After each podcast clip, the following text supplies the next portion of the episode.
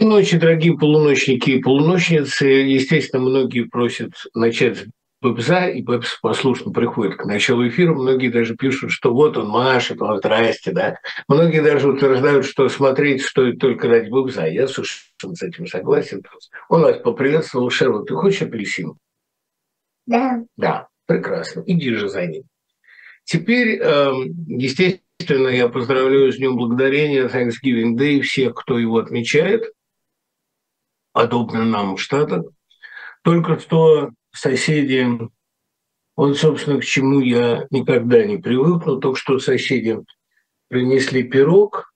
Я тоже люблю соседей, но как-то мне не приходит в голову принести им пирог. То ли это от моего эгоизма, а, то ли от жадности, хотя ну какая тут особая жадность, там купить или испечь э, скромный яблочный такой круглый пай э, с некоторым количеством крема. Ну, что-то меня останавливает, какое-то смущение. Ну, как-то, может быть, я э, не могу поверить в собственную искренность, когда я несу этот пирог. А в их искренность, конечно, верю безоговорочно. Адам, это Адам принес. Адам, спасибо вам огромное, это сосед справа.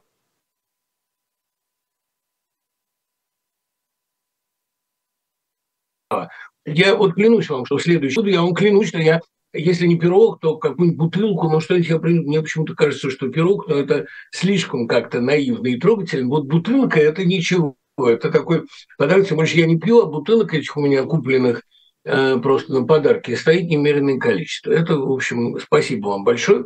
Все, кто празднует Thanksgiving, я поздравляю именно потому, что есть в этом празднике нечто бесконечно трогательное. Праздник благодарения Богу за урожай, благодарение индейцам за индейку, а праздник умиления какого-то. Понимаете, умиление – это из тех высоких. И тут же, как сразу мне приходит письмо, празднуете ли вы Thanksgiving. Сереж, я и не хотел бы а, праздновать, потому что все закрыто. Понимаете, это у нас такой день, Thanksgiving здесь, в Итаке, что нет никаких занятий, нет никаких магазинов. Так бы я поехал в автомастерскую менять колодки, у меня колодки полетели. Ну, не, не то, что полетели, но они несколько стали там, делать звук. А, а так я не могу никуда поехать, потому что ну, все празднуют, все веселятся, все ликуют, вечером поеду я в гости. И поэтому ощущение праздника, да еще в силу исключительно ясной, такой затянувшей еще осени, а ощущение праздника возникает само собой. Поэтому ну что делать? Я сижу и а печатаю какие-то свои долги. Я должен довольно много статей в разные места, а, и вот сижу и как-то с этим справляюсь. Но все равно ощущение праздника меня не покидает, потому что все кругом безумно доброжелательные, все друг друга зовут в гости, а все, значит, э, натирают пряностями индейку и запекают ее. Ну, и на земле миру человек благоволит. А что касается а общего контекста ситуации, которая, в общем, чудовищна, а, он никуда же не девается и в День Благодарения. Понимаете, как бы ни праздновала Америка, она не забывает о том, что рядом уничтожают большую европейскую страну, уничтожают предельно циничными способами. И вот сегодня как раз приехало 85 тысяч украинцев в рамках программы «Стоим с Украиной», а, «Помогаем Украине». Это, в общем, очень со стороны Америки гуманно и милосердным. Я дал уже все возможные комментарии на вопросы, которые здесь приходят, там, как я отношусь к убийству пленных. К убийству пленных я отношусь отвратительно. Я вообще считаю, что в этой ситуации чрезвычайно много неясно, как и в ситуации с Евгением Нужным, о которой я тоже уже говорил а мне представляются довольно нелепыми и довольно непродуманными а, версии украинской стороны. Я об этом тоже говорю. И мне кажется, что требовать от Украины святости на фоне того, что делает Россия, как минимум нелепо. Мне, кроме того, кажется, что огромное количество людей в Украине почти достигли уровня этой святости. Я совершенно согласен с Алей Хайтлиной, более того, я с ней сформулировал одновременно, проживет Украина без света, потому что сама она свет. Понимаете, вот действительно сейчас это ощущение, что невероятная стойкость, даже на грани стоицизма, то, что показывают а, украинцы в условиях полного отключения тока почти на всей территории, тем более три АЭС отключены. это, конечно, это даже не подвиг, это стало их буднями, но это действительно почти святость. И когда мне пьют оттуда, что читают сейчас мою книжку новую стеку, вот при, при свече, и это очень их как-то веселит и укрепляет, вот это дает мне иногда ощущение, что я не совсем напрасно живу. Потому что, видите, какая вещь, она довольно э, характерна для всех российских масштабных катаклизмов. Чувство, что твою жизнь отрезали. Ну вот как бы отрезали хвост по самую голову, как в этом классическом анекдоте. Она перестала вся иметь значение. А перестали иметь значение все советские вещи, и советская роскошь, и советские заслуги, перестали иметь значение в 91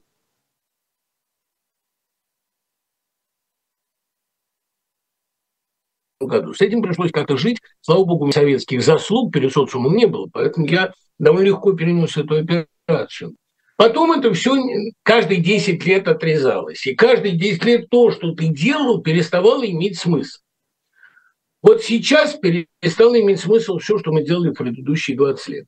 И хотя я привык, в общем, к этой ситуации такого хронического обнуления, к этому, так сказать, отрубанию хвоста змеи по частям, все равно каждый раз э, становится довольно неловко. Неловко за то, чем ты занимался, и за то, чему ты придавал значение. Я в эти годы написал несколько важных для меня книг.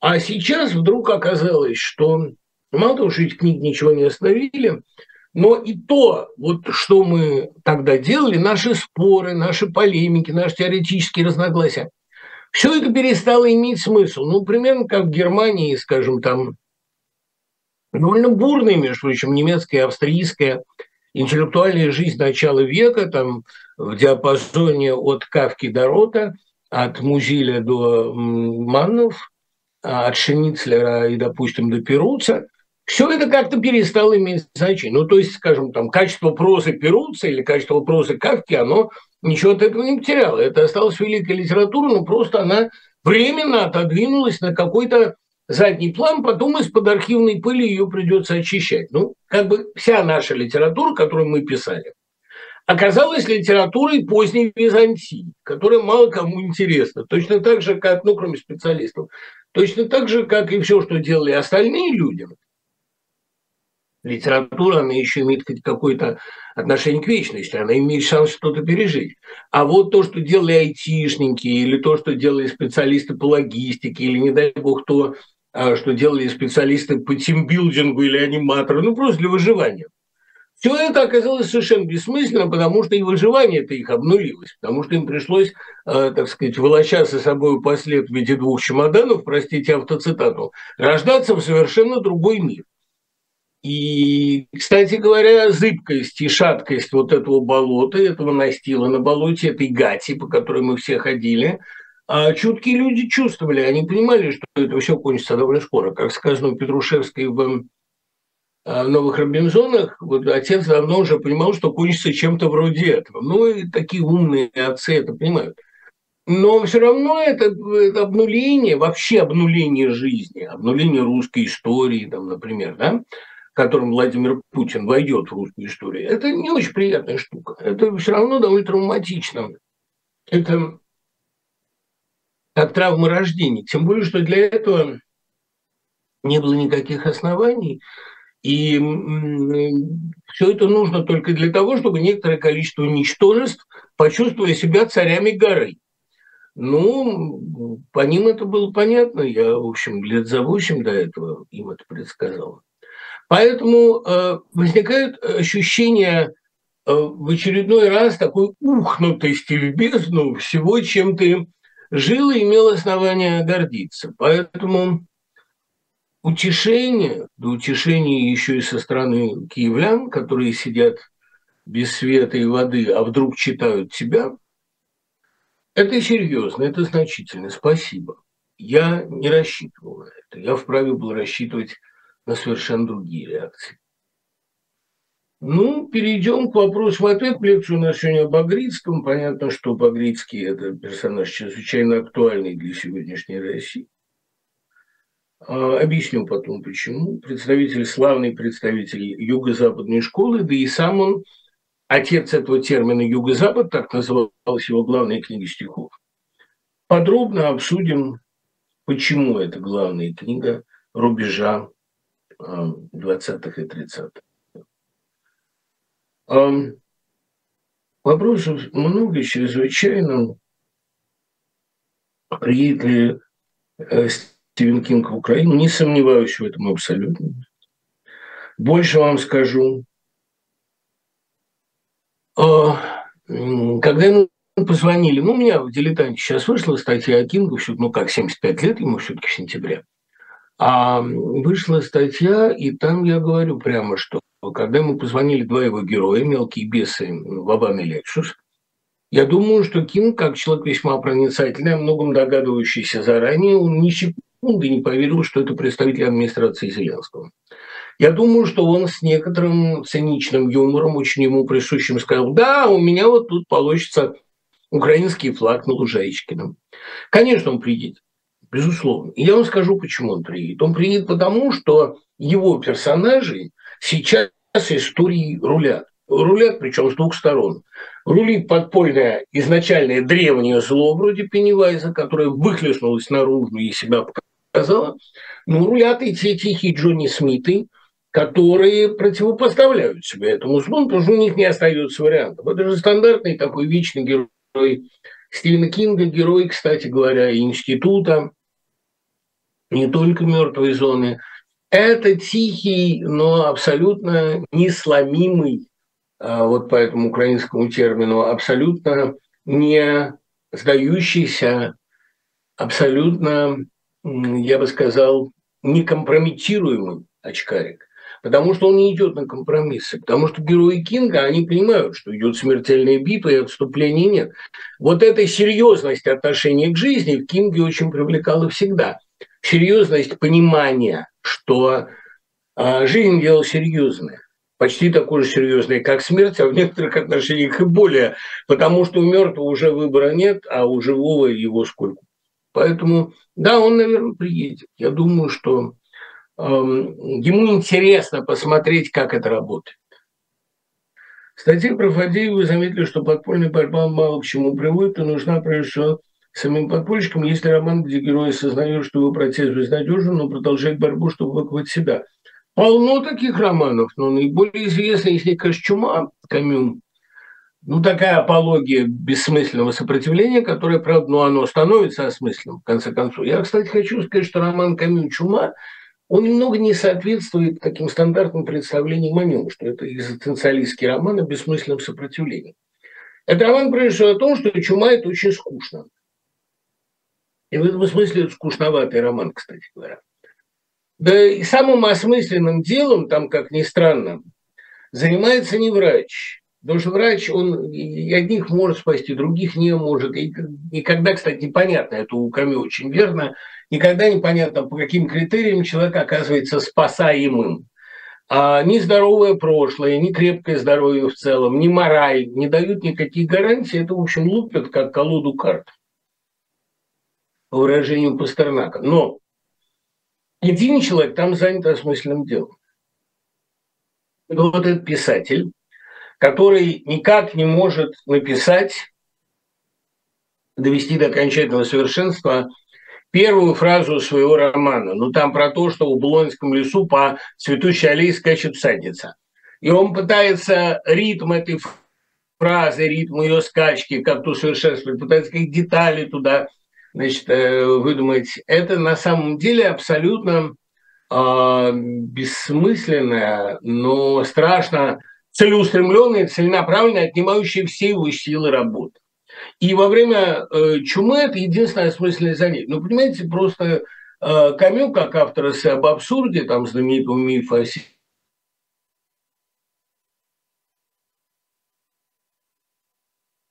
Сизифе, он эм, полагает, вашего поведения должна соответствовать мере абсурдности мира. В мире абсурдно все, он здравому смыслу не подотчетен. А ваше поведение должно быть в той же степени абсурдно. Но там э, Титаник тонет, а вы играете на палубе.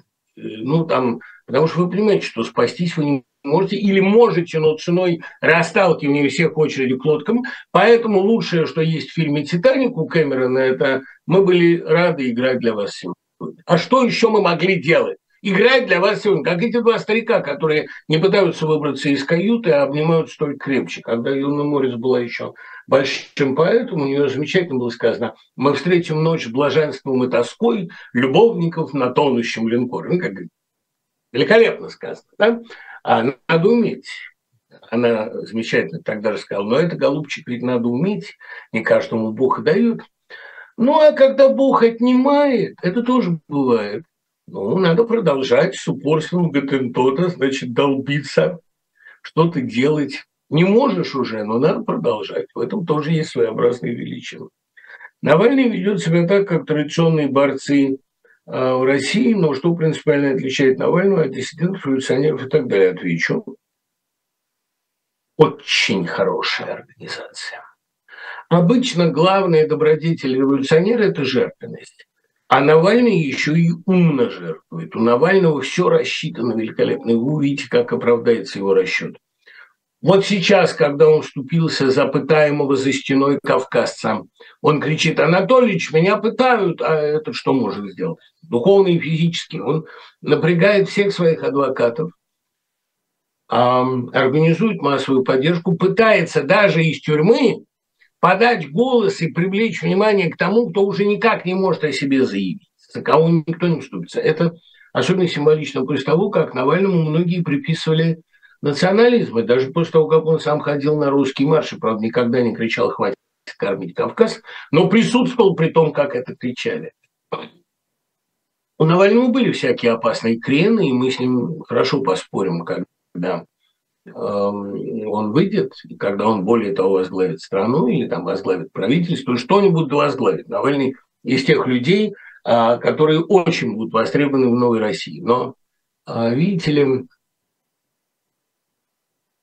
сначала, прежде чем с ним спорить, как прежде чем спорить сейчас с Зеленским, давайте добьемся, не дождемся, а добьемся победы, а потом будем предъявлять претензии. Мне тут про меня недавно кто-то очень хорошо написал, что сегодня Быков нужен, но потом многие будут предъявлять ему претензии, монтируя без шва его цитаты из октября и апреля. А, кстати, я этого не боюсь, потому что я в октябре и апреле говорил примерно одно и то же, и до сих пор думаю, что у меня есть серьезные шансы встретить Новый год в Москве. Но другое дело, что если этого не произойдет, то хуже будет не мне. Если этого не произойдет, хуже будет России в целом, потому что болезнь, которая затянута, она имеет необратимые последствия, необратимые осложнения. Так что-то можно спасти, а так ничего будет нельзя. Мне, кстати, вот очень много тут вопросов, что заставляет вас с таким оптимизмом смотреть в будущее, когда сегодня в Москве зет тут и там, и более того, чем больше потерь на фронте у России, тем теснее она сплачивается.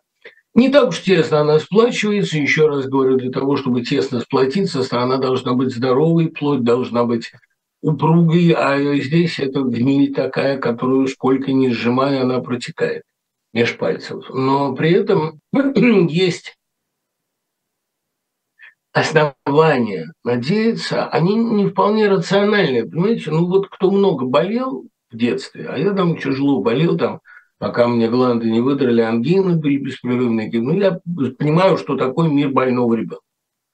А я хорошо понимаю, что такое кризис. Вот это состояние перелома, когда ты лег спать больным, причем озноб страшный, все плывет, бред, голова тяжелая, а проснулся здоровым. Это бывает, это частое ощущение. Вот Россия еще не очень тяжело больна, но ее пробуждение, оно совершенно очевидно, здоровое пробуждение. И что меня заставляет думать а, так, ну просто какое-то знание простейших законов биологии, физики, истории, это же все точные науки. Да, сегодня Россия пребывает в ужасном растлении. Примет этого растления, этой гнили, вышедшей на поверхность, мы видим сколько угодно. И как бы самоирония судьбы – это еще самое невинное из того, что мы видим.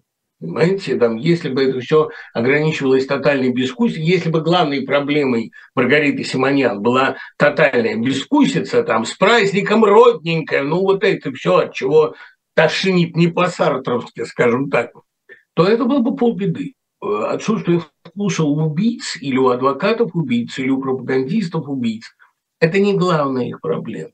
Понимаете? Но а, вместе с тем, чем сильнее, чем а, откровение нагляднее приметы этого тотального кризиса, а, тем в известном смысле очевиднее его скорый конец. Знал бы Ирод, что чем он сильнее, тем вернее неизбежнее чудо. К сожалению, эти слова из Бродского цитируются гораздо реже, чем э, дурной трюизм, на самом деле очень спорный праворюк и кровопийц.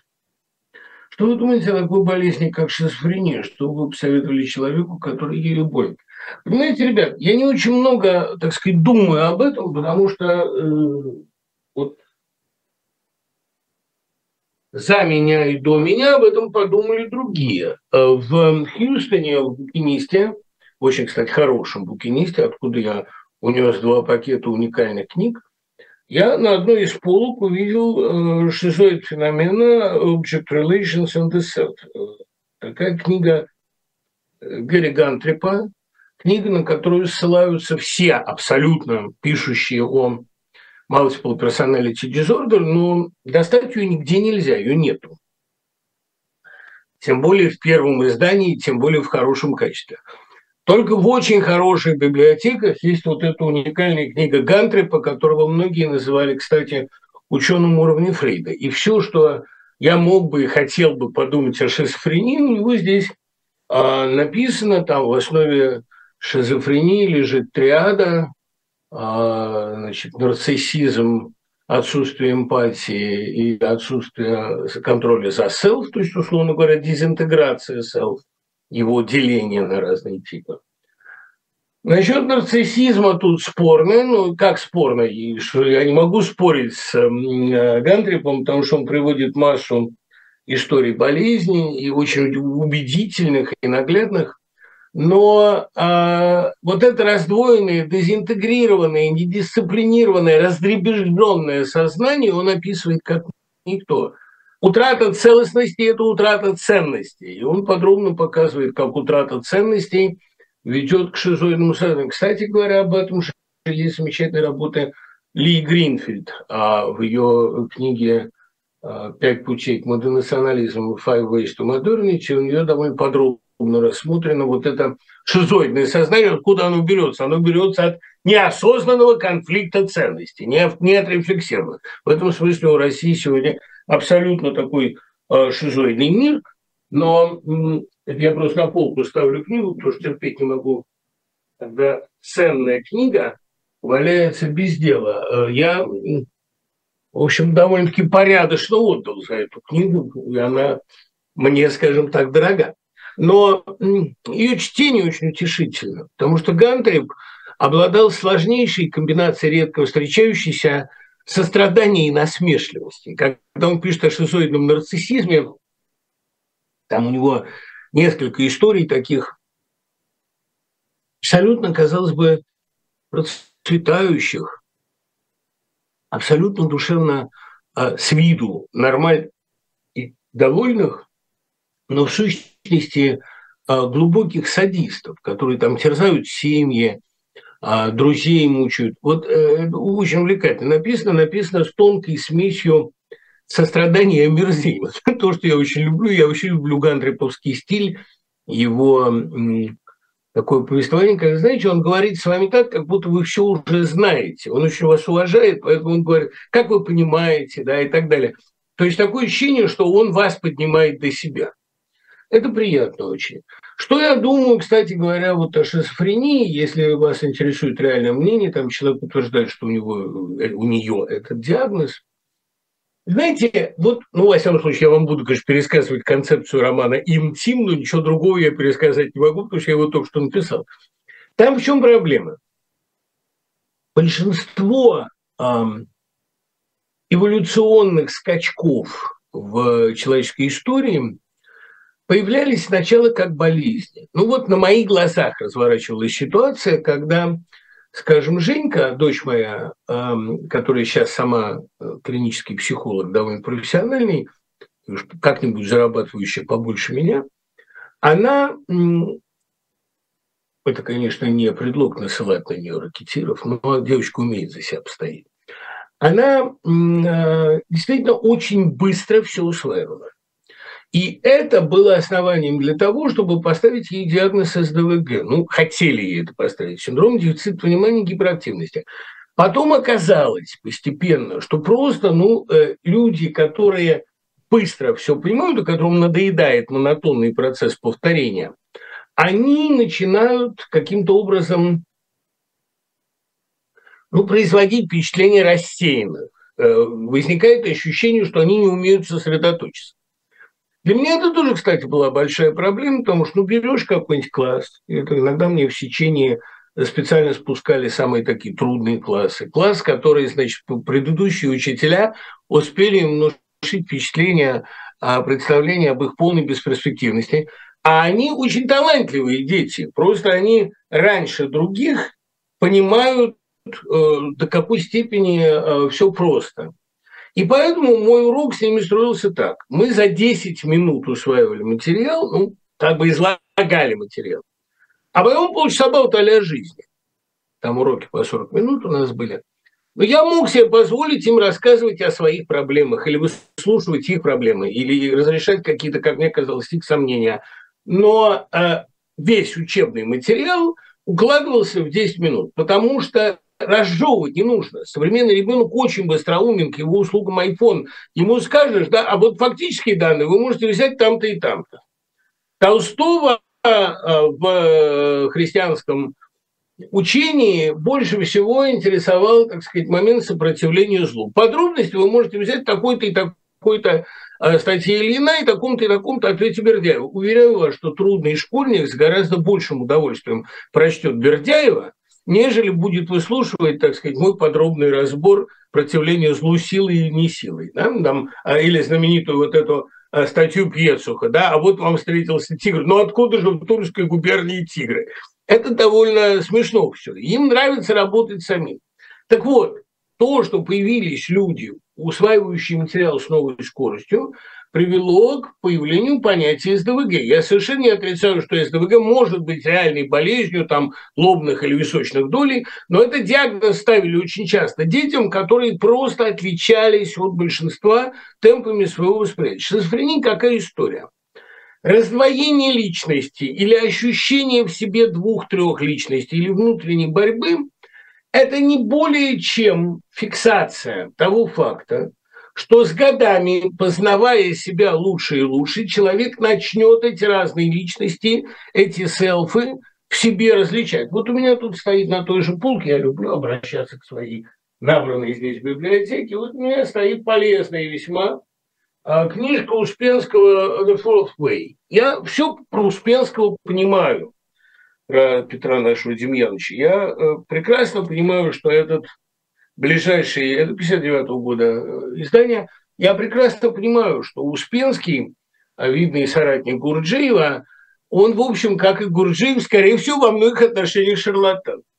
Но Успенский все-таки математик, и не самый плохой. И он довольно убедительно, а особенно, конечно, вот в такой э, главе «Двойная кристаллизация», «Double crystallization», он довольно подробно расшифровывает, каким образом можно победить в себе вот эту, понимаете, дезинтеграцию. Каким образом можно эм, выделить в себе разные личности, ну, чтобы разобраться со своим внутренним хаосом, выделить их в себе, последовательно проследить линии проведения, поведения одной и другой, и дальше как-то управляться с этим, как-то научиться их интегрировать обратно. Еще раз говорю, у меня никакого нет сомнения в том, что Петр Демьянович Успенский, а, ну, может быть, он был чуть более серьезным человеком, чуть менее шарлатаном, чем Гурджиев, но большинство его, а, так сказать, мировоззренческих и более того, космогонических конструкций, они, конечно, никакой критики не выдерживают. Но читать это интересно. Мне же нужно не для научного исследования, а для романа.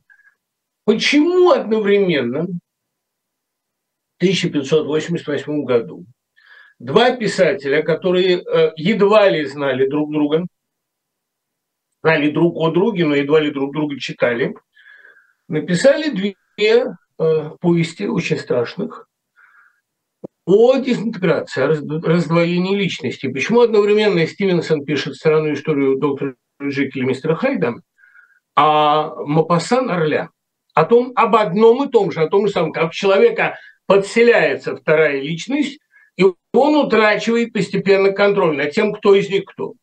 Это же одновременно произошло. Я уверен, что к концу 21 века, и я еще рассчитываю дожить до второй его половины, а к концу 21 века э, довольно многие люди ощутят в себе, и это уже главный сюжет Голливуда сейчас, э, различат в себе несколько разных голосов. И то, что прежде казалось шизофренией, станет на самом деле нормой. Надо просто понимать, что если вы утрачиваете контроль над цветовым барабаном, как называл это Билли Миллиган, то световой барабан – это ваша личность, которая выходит и рулит остальными своими ипостасями.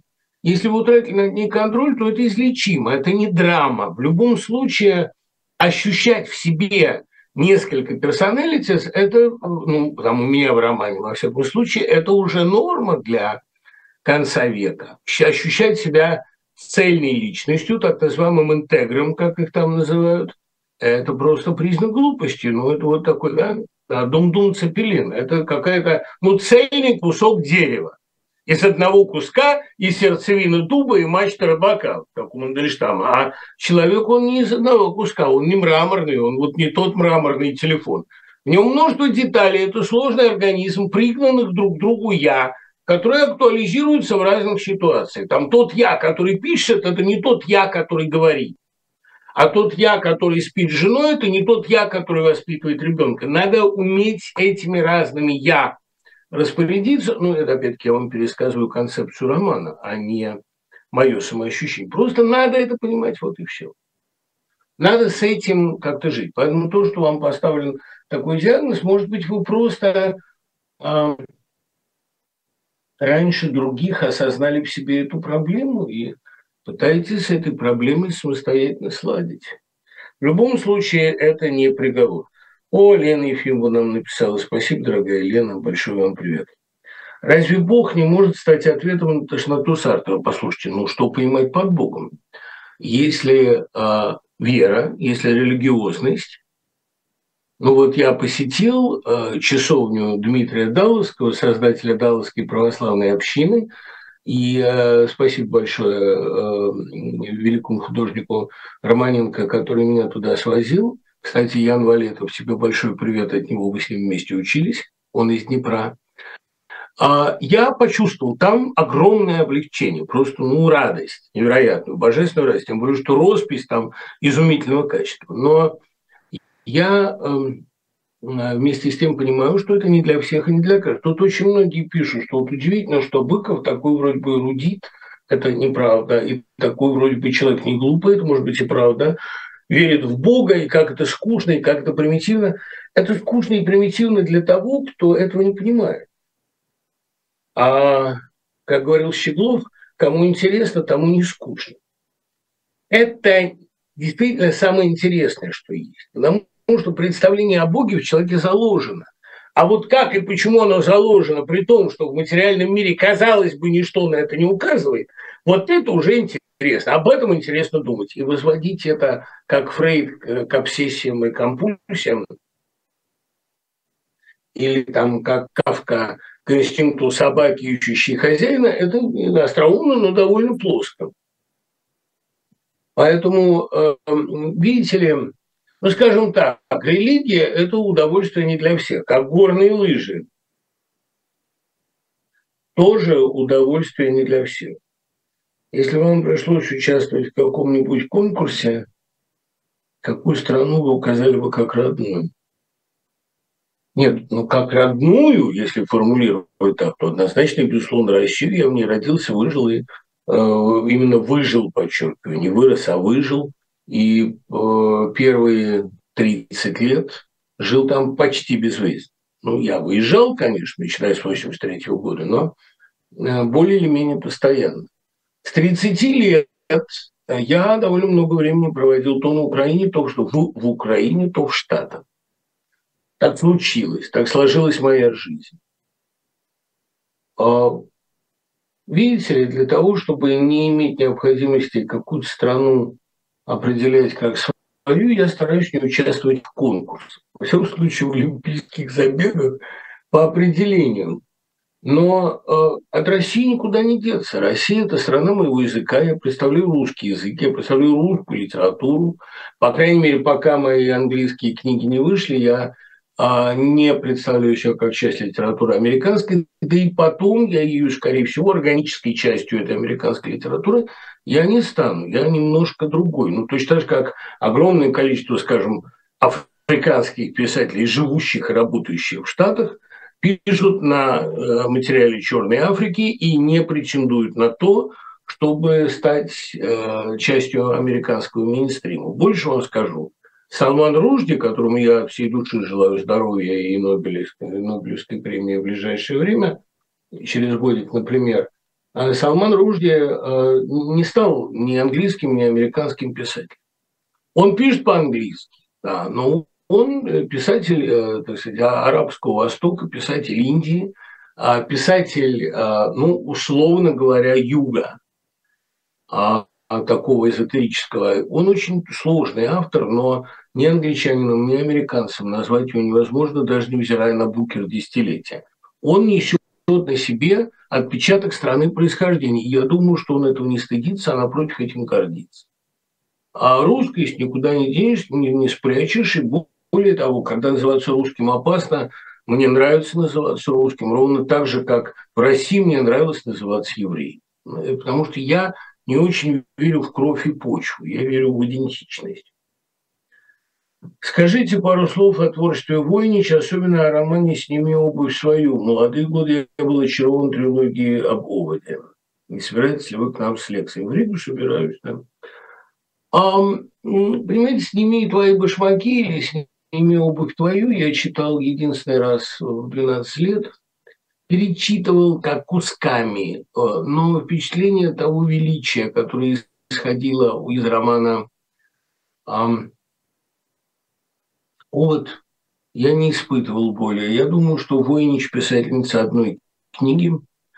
А как-то вот Господь так парадоксально сделал, что имя Войнич прежде всего ассоциируется с манускриптом Войнича, который Вилфрид Твойнич купил а, у букинистов. Я с тех пор так и люблю их посещать. Все. Надеюсь, что что-то такое уникальное мне попадется. Как попалась мне в Далласе уникальная книга «Ритуал героини Ерихона», очень редкой, тайной и закрытой американской секты. Я об этом уже говорил. Ну, эм, тем не менее, романы Войнич, особенно благодаря прославившему ее Николаю Островскому, в России были любимым чтением. Трехтомник Войнич, изданный Евгением Таратутой, был а, одним из самых востребованных. Все-таки мне кажется, что она писатель одного романа. И такой герой, как Овод, очень детский, очень условный, очень выдуманный, мог быть написан девушкой в 19 лет, а ей даже, кажется, было 18. А этот не повторяется такой никогда. Кстати, вся остальная ее жизнь была абсолютно бессобытийной. Если бы не ее российская слава и пришедшие к ней так поздно гонорары, я думаю, она бы и не узнала никогда о том, что ее книга до сих пор будет сердцам. Когда же выпустят новый рассказ Селлинджера? Я читал, что он оставил рукописи зеленой пометкой, не нуждающейся в редакции, а с красной нуждающейся. А теперь его сын почему-то редактирует даже рукописи зеленой пометкой. Руслан, а я пример, ну, работав в архиве Матвеева, я примерно себе представляю, с какими трудностями сталкивается человек, который даже законченную вещь должен выпускать. Во-первых, есть огромное количество вариантов, и они далеко не всегда отброшены, а иногда, может быть, они продолжают учитываться. Знаете, вот это счастье, что Леонов успел при жизни поруководить подготовкой пирамиды печати. Потому что пирамида, она, как многие исследователи показали, а Кацис, в частности, по-моему, если я не путаю ничего, там очень много было, э, даже в, в конечном тексте, много повторяющихся кусков, разных редакций одного и того же куска. Ольга Овчаренко, которая готовила роман к печати, столкнулась с невероятным хаосом а, Леоновского внутреннего мира. Я не говорю уже о том, что он продолжал шлифовать книгу, устраняя какие-то там мелочи, какие-то меняя слова до последней гранки, до последней верстки, только когда Гусев, редактор, э, замредактора нашего современника, приехал и сказал, или вы все отдаете книгу, или у нас отнимают грант, и журнал прекращается, вот тогда это как-то на старика подействует. Старик был железный. Я думаю, что работа с архивом сколько-нибудь значительного писателя не может быть простой. И даже абсолютно готовый роман Селлинджера, вот роман в его отношениях с Немкой после войны, я думаю, что он содержит в себе такое количество отсылок, эм, вариантов разных редакций и так далее, что какую бы он там зеленую, красную пометку не сделал, а еще он пребывал, я думаю, все-таки в последние годы таком, не скажу, сумеречном состоянии сознания, но, прям скажем, не совсем адекватно, я думаю, оценивал а, себя и свое положение. Поэтому э, все равно нужно доводить это до ума. То, что все это будет напечатано, это факт. Но то, что, может быть, не надо это печатать, вот тут, ну, знаете, Засурский, который лично знал его литагента, говорил, что из семи оставленных им книг три очень хорошие, а остальные четыре не очень хорошие. Ну, там, руководство по веданте вообще скучное, а вот, э, ну, или нужное тому, кому это нужно, скажем так. А вот роман о любви с немкой – это высокий класс. И э, понятно, почему он это не печатал – Возможно, потому что это имело для него слишком интимное значение. Ну, и непростая книга, чего там говорить. И непростая история, но это вот автобиографический роман о посттравматическом синдроме, который частично описывал, посвящается Эсме. Любимый мой, кстати, рассказ, один из. Это м- действительно заслуживает внимания. Но а, то, что он послал в 1972 году издателю, вот эта легендарная рукопись, которую кроме этого агента никто не читал, это вызвало у него желание дать ответную телеграмму «Stay the legend», «Останься легендой».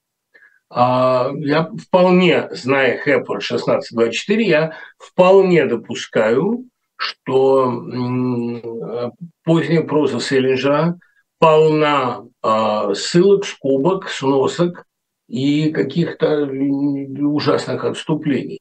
Хепфорд – это очень хорошая проза, ну, просто потому что это Селлинджер, это глубоко, это здорово сделано, с большим знанием человека.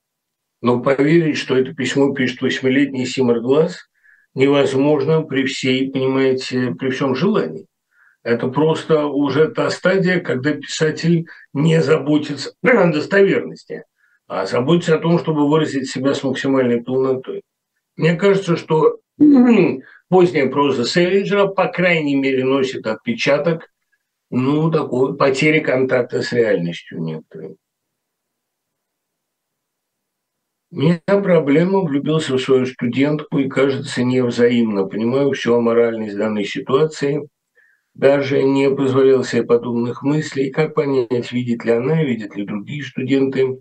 Была бы взаимность, уволился бы, а тут простые решения ничего не стоят. Саш, как можно сказать, если это любовь действительно, надо, конечно, уходить. Уходить, по крайней мере, не с работы. Сейчас работу найти не так легко в России. Менять курс, прекращать контакты с этим курсом, если это любовь.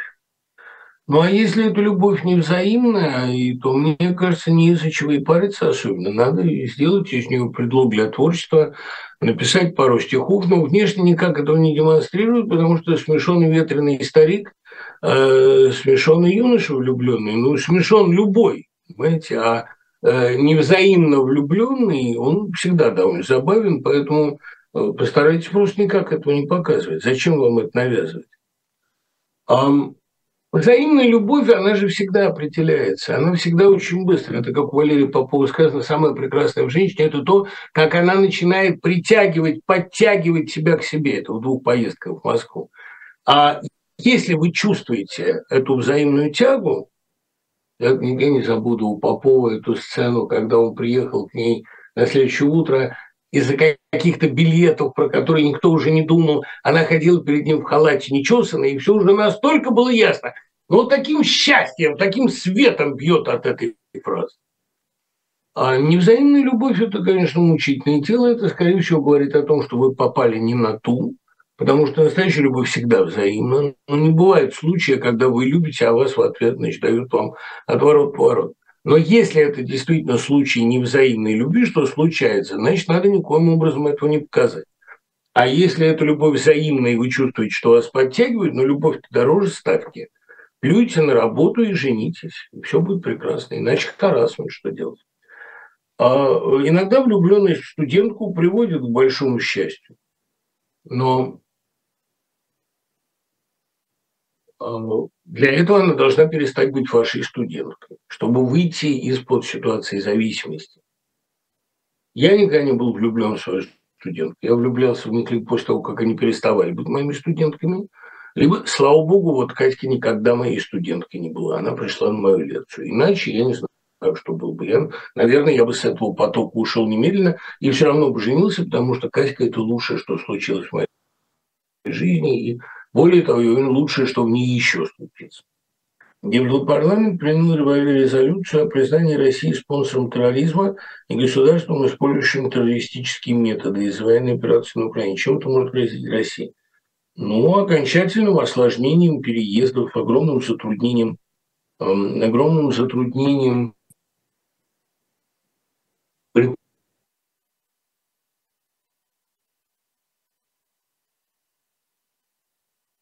пересечении границ, при получении работы. Ведь понимаете, в чем дело? Тем, кто виновен в ситуации. Те, кто в ней виновен, они уже в аду, уже ничего не сделаешь, уже их не спасешь и положение не поправишь. А для нас с вами это чревато многими проблемами, конечно, для населения России, которое вот все теперь воспринимается миром либо как спонсор терроризма, либо как а, значит, сочувствующие, оправдывающие, пропагандирующие убийства. Невозможно отделить родину от государства в таких ситуациях, и невозможно отделить гражданство от происхождения. Ну, вы там родились, несете ли вы ответственность? Они сделали так, что вы несете, только в этом виноват не Европарламент. Они, кстати, уже Европарламенту российские патриоты, или как их звать, они уже ему прислали кувалду. То есть имидж России э, окончательно закреплен. Я могу вам сказать, в чем разница между Россией социалистической и Россией путинской. Был серп и молот, а стал кувалда. У меня когда-то была такая мысль, что производственный роман, по сути, ничем не отличается от криминального романа 90-х годов, только в производственном романе, ну, условно, 20-30-х цемент производили, а в 90-е в него закатывали. Вот точно так же э, ситуация современной России – это серп и молот, используемые функции кувалды. Вот и вся разница. А в России когда-то доблестью было производство, потом стало потребление, а теперь стало убийство. Это очень интересная эволюция. Была ли она императивна, была ли она неизбежна? Думаю, да. Кто встал на этот путь, тот с него не сойдет. А, кстати говоря, вот у меня три части книги о Зеленском, там комедия, трагедия, мистерия. Это, в общем, эволюция всякого жанра. Особенно наглядно она, скажем, в фильме «Человек-слон», который начинается как триллер, продолжается как трагедия, потом там есть элементы комедии, пародии и, наконец, мистерии. Это переход действия в мистерию. Мистерия – это высшая стадия развития литературы, когда в действие вплетаются чудесные силы. Если Солженицын, Достоевский, кто был или является э, реинкарнацией Толстого? Это очень простой вопрос, такой, я бы сказал, неожиданно, а, неожиданно простой. А, задуман в качестве такой инкарнации был Шолохов. Конечно, Алексей Толстой на Льва Толстого не тянул, даром что он написал трилогию, но никто его и не предлагал в этом качестве. И не потому, что он билетрист, он, кстати, довольно глубокий писатель, но он писатель других тем. Если Толстой, Толстого интересуют глобальные вопросы, ну там гармония в социуме, формирование социума, то Алексей Н. Толстого интересовало массовое безумие. Он был его великолепным летописцем, он замечательно описывал его а в Петрограде 15 года в Сестрах, еще лучше описывал его в Союзе Пяти. Он большой знаток массовых истерик, а в социум в целом он ему как трудновато. Но а в качестве Шолохова вот мы имеем такой случай Толстого 2.0, и Шолохов явно оглядывался на Толстого, потому что семейная история, роман семейного упадка на материале гражданской войны. Конечно, между Шолоховым и Маргарет Митчелл гораздо больше аналогий, в том числе в плане писательского мастерства, потому что и «Тихий дон», и «Унесенный ветром» – это очень качественная историческая билетристика. А, во многих отношениях вторичная, потому что авторы э, почитали и пытаются сделать совсем как настоящее. Ну, кстати говоря, и «Унесенные ветром» они по интонации, по сюжету и по стержнеобразующему, так стержнеобразующему, сюжетообразующему приему, они э, ну, ну, жутко похожи. Достаточно посмотреть на плакат к одному фильму и к другому, там, Герасимовскому. А Глебов и Быстрицкая – это какая-то, ну, просто, просто копия, а, просто копия ну, этого Кларка Гейбла и Вивьен Ли. Ну, только что у Быстрицкой, по-моему, глаза не зеленые. Вот. И мне кажется, что вот это соотношение двух методов, двух романов, оно лишний раз указывает на то, что авторство Шолохова несомненно, потому что «Тихий дон», он тоже роман довольно ну, дилетантский. И и при этом гениальный, такое гениальное подростковое озарение. Только очень молодой человек мог написать такую книгу с таким простым приемом там лежащим. Теперь, а, что еще важно? Что еще для меня, во всяком случае, а, в случае, в случае Шолохова самое принципиальное? Даже не четырехтомность этих двух романов – даже не их роль в формировании национального мифа. Понимаете, ведь э, «Тихий дон» – не прочитанный абсолютно роман. Его интерпретируют э, кое-как, ну, потому что его не читали. Такая большая сложная книга с большим количеством персонажей, с большим переплетением жанров и техник повествовательных – она, ну, ее не так просто понять, невзирая на то, что это, ну, билетристика вопросов нет, но все равно она не очень проста. Так вот, никто этим и не занимается. Есть попытки прочитать Шолох, но нет попыток проанализировать, что там, собственно, происходит. Потому что эти попытки, ну, Бицилли в своей рецензии уже на первый том писал, что это не прославление казачества, это не пролог казачества, реквием, и в огромной степени это книга о его гибели, о его вполне заслуженном распаде.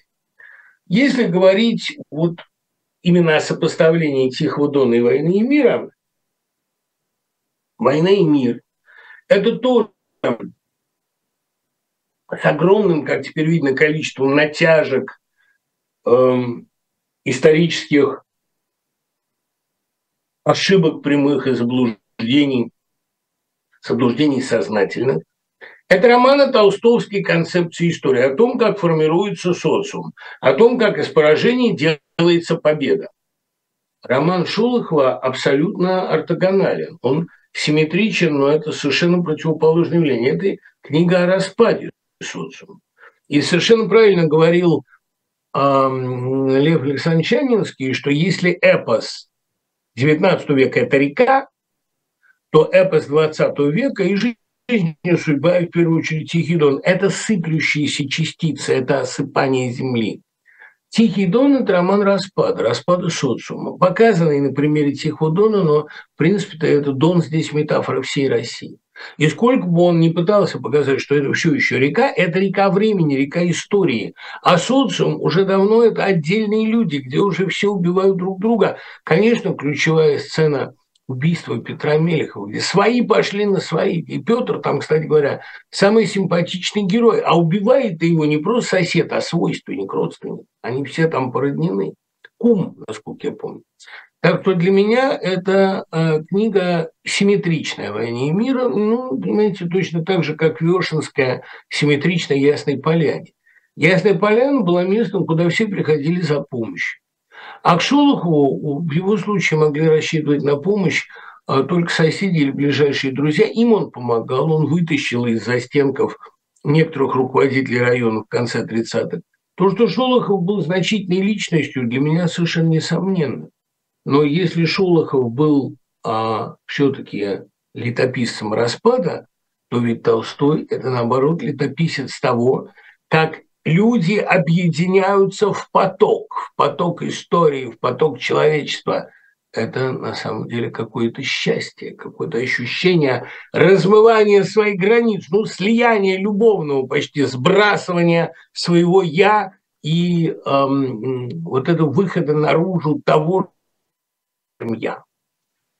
Расчистка в себе божественного. Вот эта тема Шолохова. И для меня, конечно, то есть это Толстого. Для меня э, «Война и мир» – счастливый роман, а «Тихий дон» – трагический, угрюмый, безвыходный роман, в котором феноменал, феноменальное вот это вот такое гениальное – это «Черное солнце».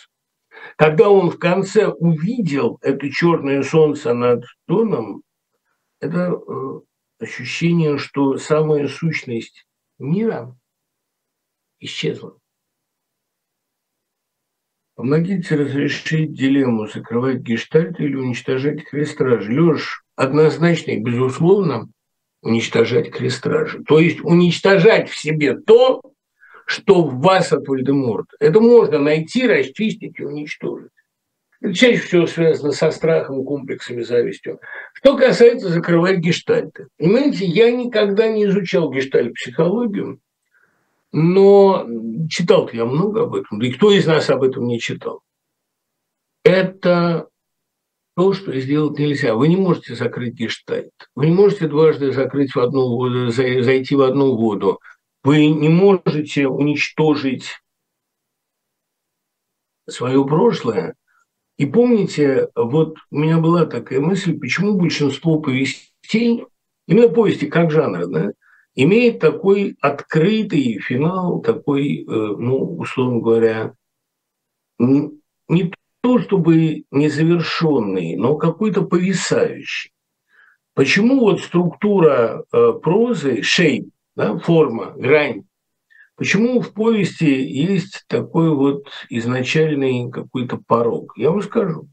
Потому что если роман похож на жизнь, а, а, а повесть похожа на историю любви, а рассказ похож на сон, то в этой системе жанров э, есть финал у сна, есть финал у жизни, а у любви нет. Понимаете, любовь может от силы переродиться в ненависть, но она останется в вашей жизни, она останется любовью. А, а вот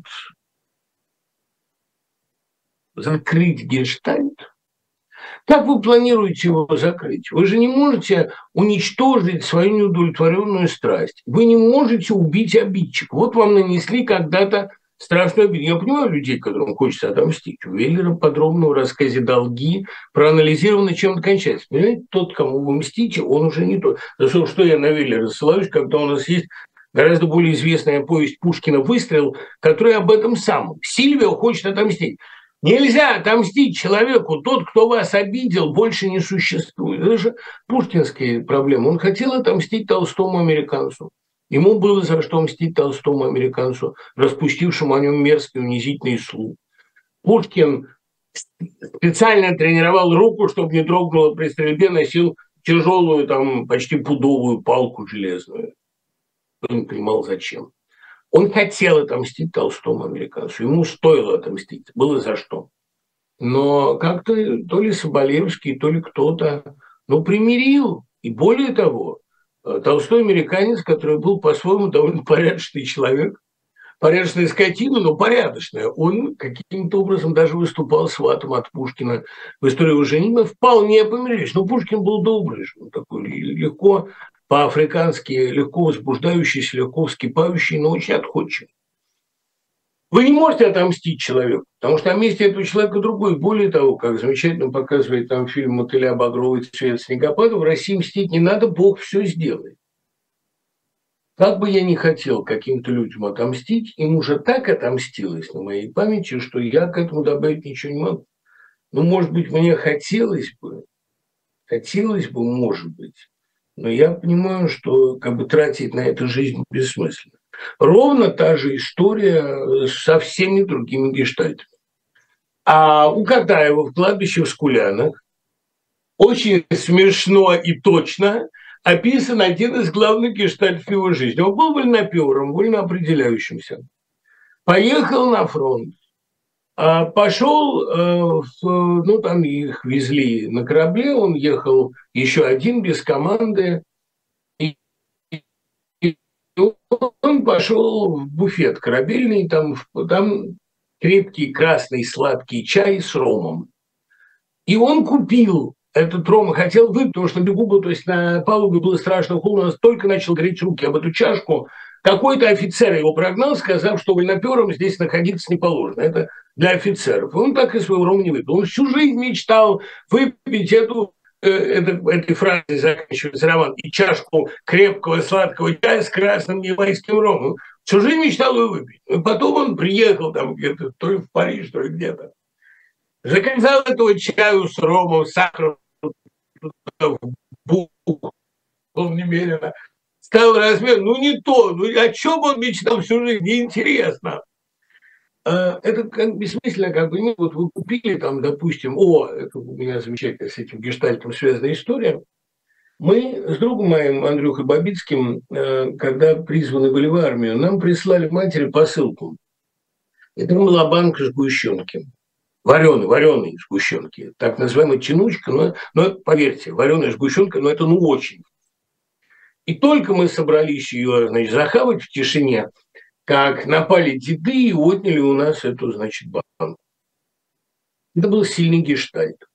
Я помню, я с постоянным моим фотографом Максимом Бурлаком, которого очень любил, поехал, у нас была такая рубрика в собеседнике, там а, то ли наша марка, то ли русский стиль, ну какие-то национальные блюда. Сгущенка действительно, она, хотя изобретена во Франции в эпоху наполеоновских войн, но наибольшим успехом, наибольшей любовью она пользовалась в России. Ну, вспомните стихотворение Евтушенко «Сгущенка», Вспомните сгущенку у Межерова, как он там эту банку сгущенки выливает из поезда. Ну, сгущенка – это такой символ счастья.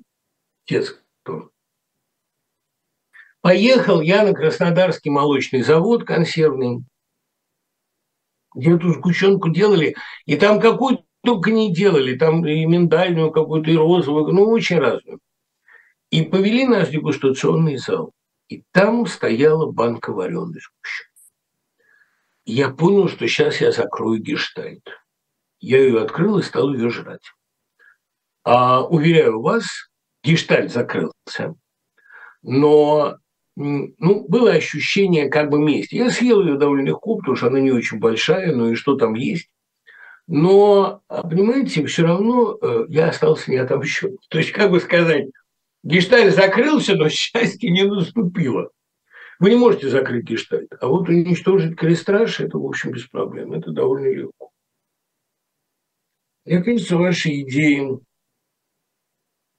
по теме интим близки к транзактному анализу. Это такое ответвление психоанализа. Книга его ученика Клода Штайнера очень мне помогла сценарий жизни людей. А вот, казалось, еще и любопытная работа Успенского с геометрическими интерпретациями того, что можно назвать духовным опытом, и довольно убедительными. Ключ к загадкам. Да, книгу Успенского я, конечно, знаю, тут и вопросов никаких нет. Тем более Успенского всегда читаю с большим наслаждением именно потому, что, понимаете, он же был э, изначально русскоговорящий человек. Поэтому его английские лекции и английские тексты они очень понятные, они несут в себе мелодику русской речи, и они на том лексическом запасе, который, как правило, и остается у э, русского американца. Другое дело, что, вот скажем, Набоков,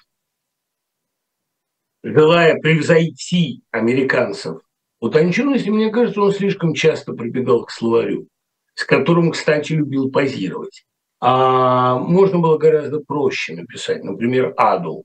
Там э, взяты самые отдаленные, самые экзотические синонимы, и мне кажется, что «ада» – это роман немножко, ну, особенно в третьей и четвертой частях, пятая там уже как бы совсем идиллическая, старческая, но «ада», мне кажется, роман а перетяжеленный. И поэтому он зря так гордился, что, взвесившись с ней, он стал весить там на 3 килограмма больше. Она могла быть и полегче.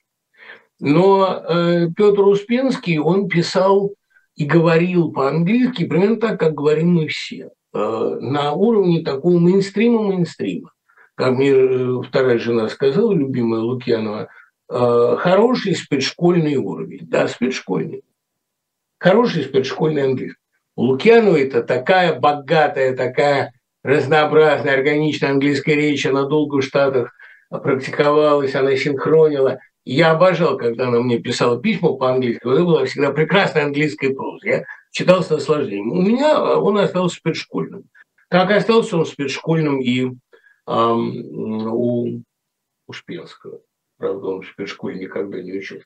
Мне, правда, вот сейчас сказали в Хьюстоне, что там лекция у меня была, что у вас э, неплохой словарный запас, сказал мне один американин, и я очень этому порадовался, но поверьте, это просто потому, что словарный запас обычного человека, он уже, чем был в 20 веке. Людям надо как бы назвать меньшее количество вещей. Мир упростился несколько, сжался. Да, да спасибо, Ильдар, вам спасибо. А, о чем рассказывает Романа Капота «Злой дух»? Андрей, если бы я понимал, о чем этот рассказ, мне было бы вообще проще. Я уверен, что далеко не все рассказы Капоты подаются однозначной интерпретации. Денис Захаров, главный наш специалист по Капоте, не тот главный, но главный в мире, а он, значит, раскопал одно письмо Капоты поклонницы, где он э, подробно объясняет Мириам. Он редко такое делал, но здесь его, видимо, чем-то тронуло. Это то ли старушка, по старушка. Он, он очень жалел стариков девочек и стариков. И он там пишет, что вот это ее встреча с самой собой. Это она и есть. Мне кажется, что это не так. И вообще интерпретация Мириам гораздо шире, глубже, интереснее, чем можно придумать. Она и три, самый там э, «Дерево ночи», самый потрясающий, самый страшный рассказ Капута. Он вообще, мне кажется, не интерпретируется. Это как поэма. Ну, я не понимаю, про что злой дух, почему герой искупается. А безголовый ястреб, вы понимаете, про что? То, что девочка сумасшедшая, это очевидно. Вот эта девочка там с родинкой по груди. Но и замечательно подчеркнуто у Капоты, что она так легко отдается, что она так равнодушна к сексу, что ее сознание поглощено другим. И ей все мужчины представляются вот этим итальянцем, который к ней приставал. Это гениальный рассказ, но он совсем не, не подлежит интерпретации. Вот там поразительно точное наблюдение, поразительно точно подмечено, как она попадается герою, но не может остаться с ним, его все время уносит мимо поток времени, поток ее безумия, ее болезни. Он не может ее задержать и спасти. Но при том, что она красавица такая, все там. Но выразительно, что какие бы попытки интерпретировать этот рассказ мы не делали, остается что-то еще, что не встраивается в схему. Поэтому Капот гениальный писатель. Это помните как? Стайра написал, положим, я неплохой прозаик, но фраза у Капота звенит, а у меня не звенит. Положим, у Стайрона тоже иногда фраза музыкальная, волшебная. Ну, там в признаниях Ната Тернера «Сойди во тьму» в самом моем любимом романе если бы поджег этот дом и put this house into fire, это просто божественно. Но Капоте, понимаете, такое ощущение, что он слышит звон какой-то струны главной в мировом оркестре. И вот звон этой струны я чувствую в рассказе любом у Капоте и почти в любом его а, более крупной, в его более крупной форме. Наиболее, конечно, в Грассхарп. Ну, он вообще новелист, там, Труман. Мы можем сколько угодно восхищаться его романом, единственным, по сути дела, там, Блад. Но он не напечатал его сначала как четыре рассказа в Нью-Йоркере. Это все равно новеллы.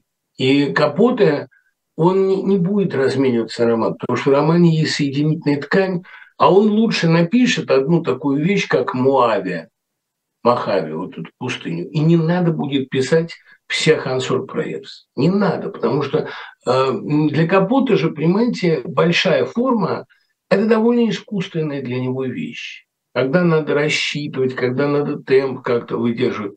Он выдал пузырь и пошел дальше. И вот это получилось божественно. Нет ли трагической иронии в том, что нация, победившая фашизм, сама превращалась в фашистскую? Виктор, никакой трагической иронии в этом нет. Скажу вам больше, это естественно закономерная вещь, но ее покусали, эту страну. Вы мне скажете, а почему не покусали Британию? Там же, собственно, что роман Сорокина роман? Там роман-то он а, довольно такой постмодернистский, загадочный, и, наверное, в его сюжете нельзя проводить серьезные какие-то интерпретации. Там же в чем сюжет? Этот роман почему сошел с ума? Почему он все то натворил, что описано в финале? У него там была схватка с волком-оборотнем. Его покусал бешеный волк. Понимаешь, так получилось, что роман этого волка загрыз, но его успел этот волк как следует потрепать. Так вот, мораль в том, что когда вы схватываетесь с вампиром, вампир успевает вас укусить. И а, проблема России в том, что когда она сошла в смертельной схватке с фашизмом, она заразилась фашизмом.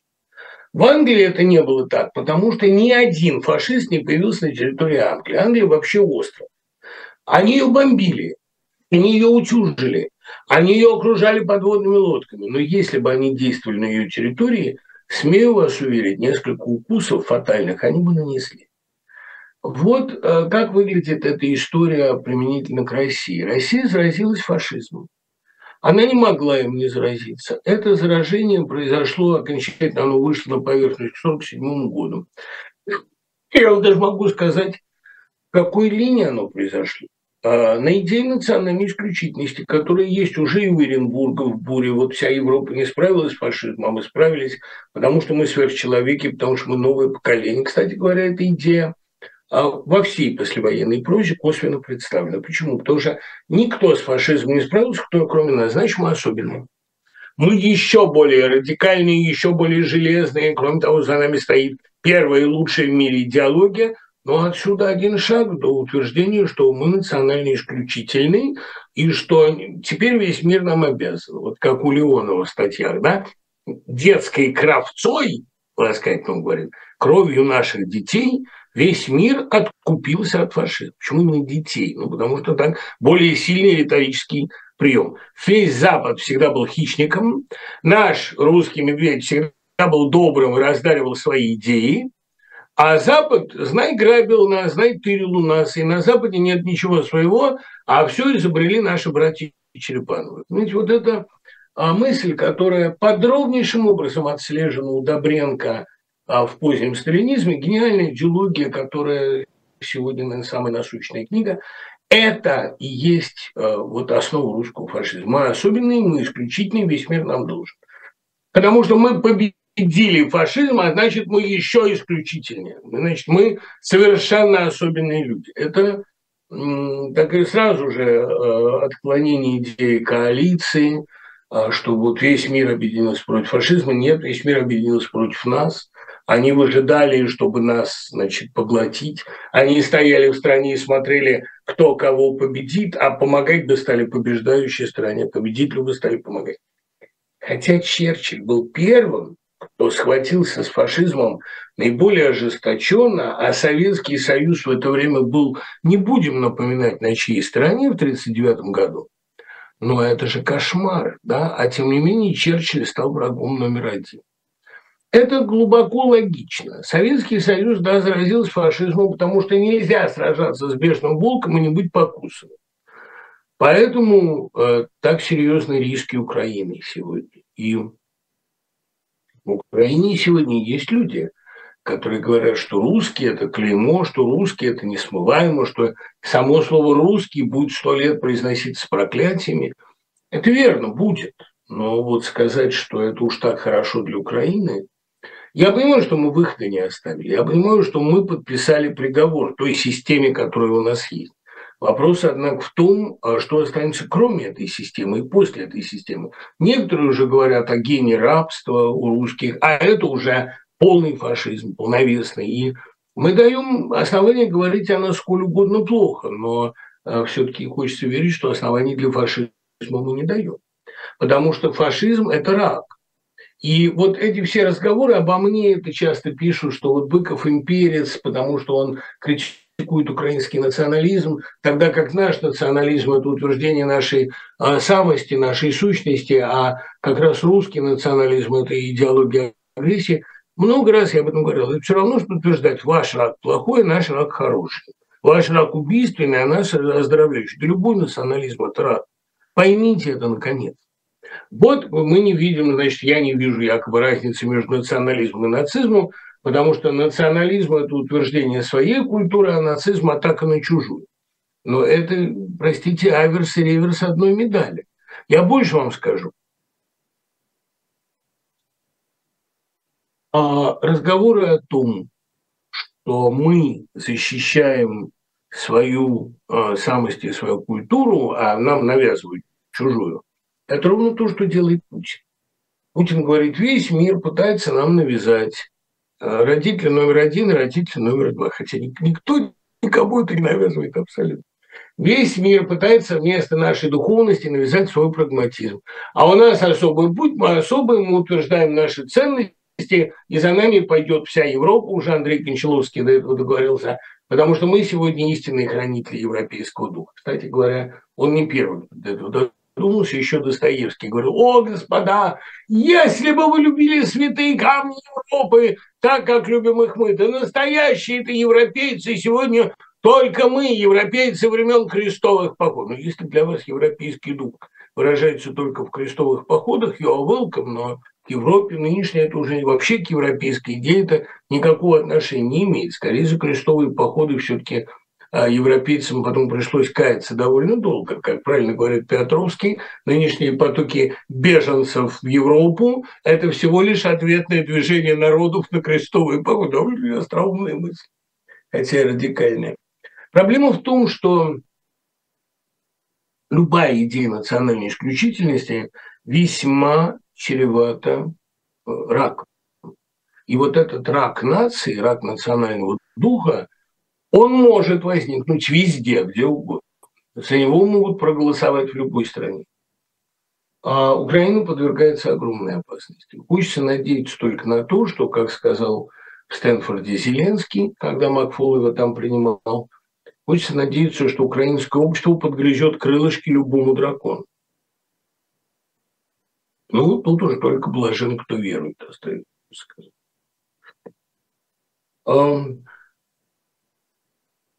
Вот хороший вопрос. Кто породил власть в России за 9 месяцев войны? Кто породила власть в России за 9 месяцев войны? И так-то были мы босые, а нынче сбросили штаны. Прости, Господи.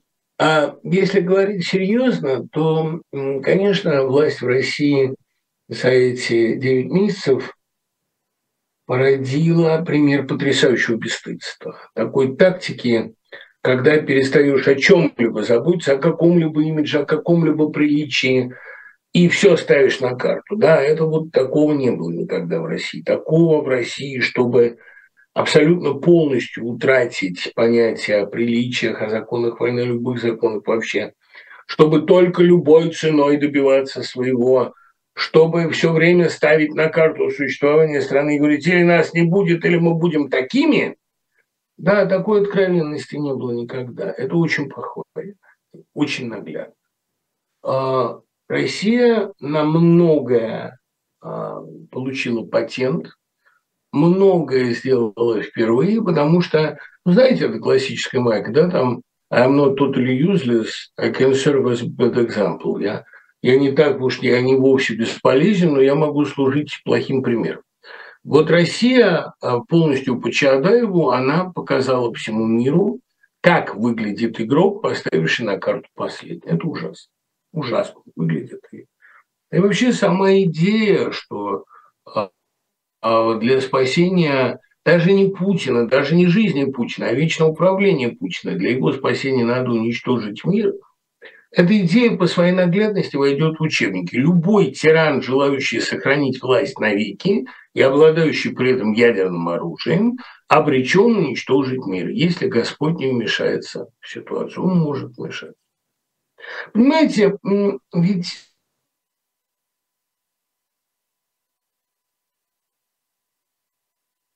Как выглядит фаустианская легенда в целом? Это он нужен, что его надо пустить обратно. Но если его Бог обратно не пускает, если Господь не хочет его вернуть, то он кричит, хорошо, тогда я уничтожу твой мир, тогда я уничтожу все.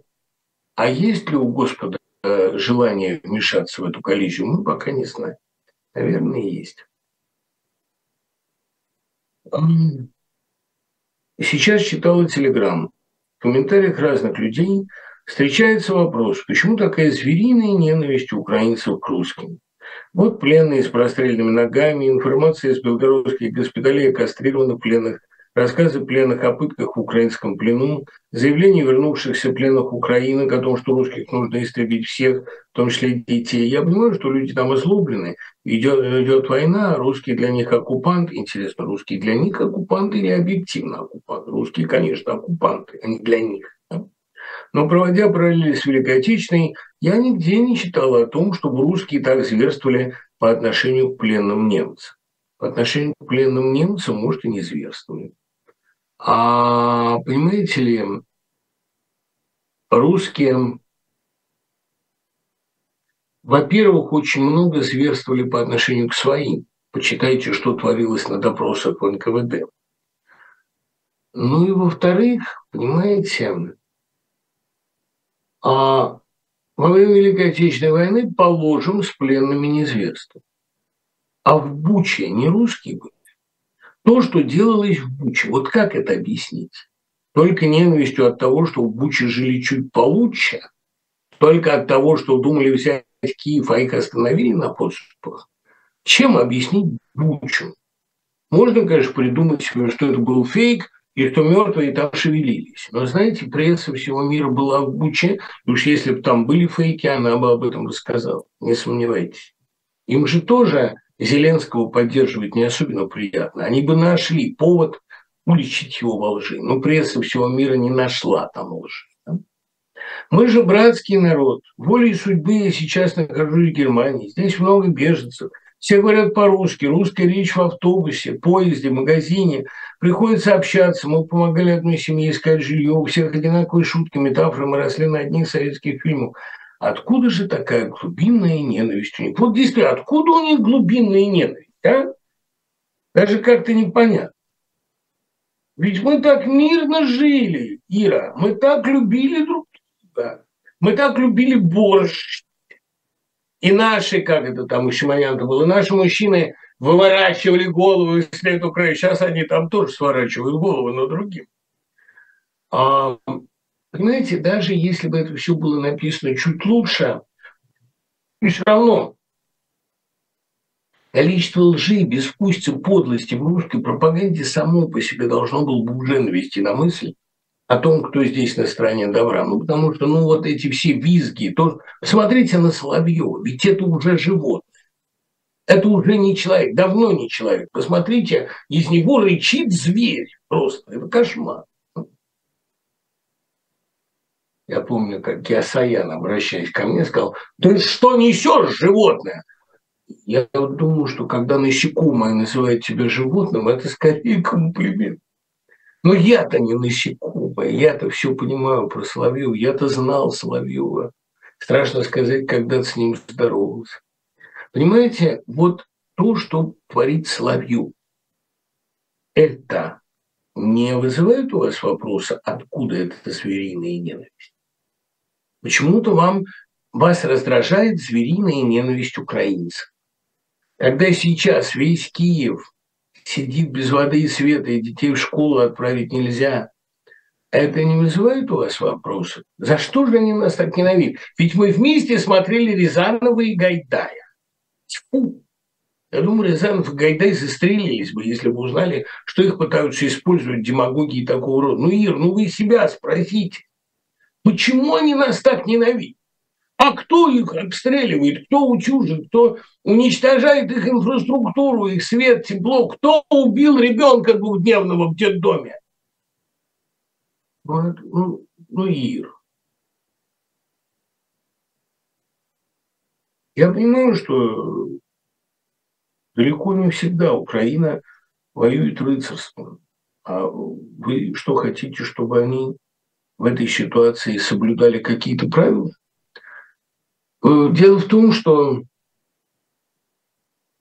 рыцарственные правила войны, рыцарственные законы войны, но это не совсем то, о чем должна говорить Россия. Потому что, понимаете, даже наш главный идеолог Лев Толстой, гениальный, конечно, писатель, он в «Войне и мире» же говорит, что там это для французской войны имеют э, значение такие законы, ну, как фехтование.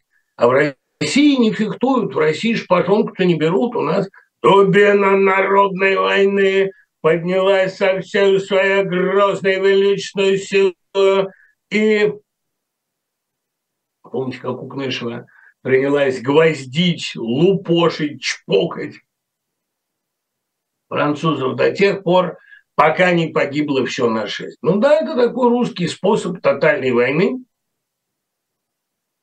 Русская война была не только тотальной, я, кстати, в книге про Зеленского цитирую вот это любимое стихотворение Некрасова, Слепакова его очень любил. «Ах, служба, сам ты в той войне бывал, тебе книги в руки. Да дай словцо сказать и мне. Мы тоже делали штуки. Партизан рассказывает о том, как они убили всю французскую семью. Поймаем мы одну семью. Отец да мать с двумя щенками. Сначала, сперва угробили мусью, не из фузеи, кулаками. А потом мать так по нему убивала, в смысле, это жена, что ее убили из жалости, а дети бегают и в голос бедненькие плачут. Ну и мы и их.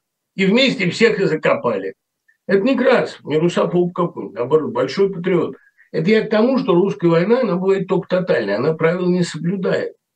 А будь она партизанская или будь она э, так, чисто фронтовой, она всегда отличается одним мысль ценой непостоянно. Куджава писал этот модус абсолютно точно.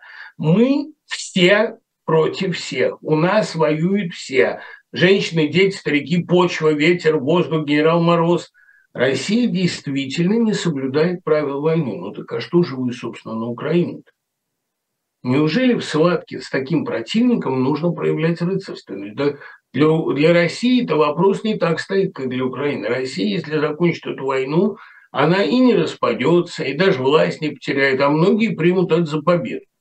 Но если Украина проиграет сейчас, просто не будет никакой Украины. Неужели это непонятно? Они-то действительно прижаты к стене. Поэтому это вот недоумение несколько непонятно. А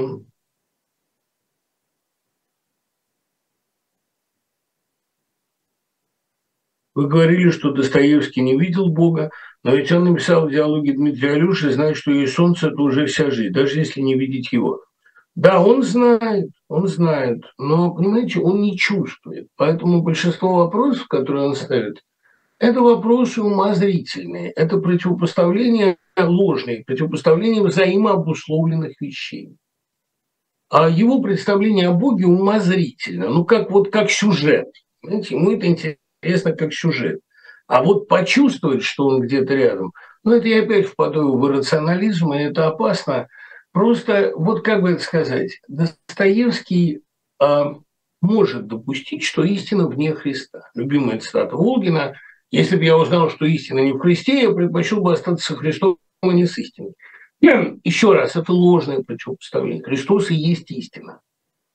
И поэтому вот большинство его противоставлений – большинство его идеологических умозрительных конструкций – это мир, увиденный из подполья. А в подполье Бога нет. А Достоевский в этом подполье пребывал по множеству физиологических, нравственных, политических причин. Это записки подпольного человека, записки парадоксалиста. Можно сказать, что он не тождественен этому герою. Но боюсь, что это как раз тот случай, когда герой занял световой барабан и в каком смысле вытеснил автора.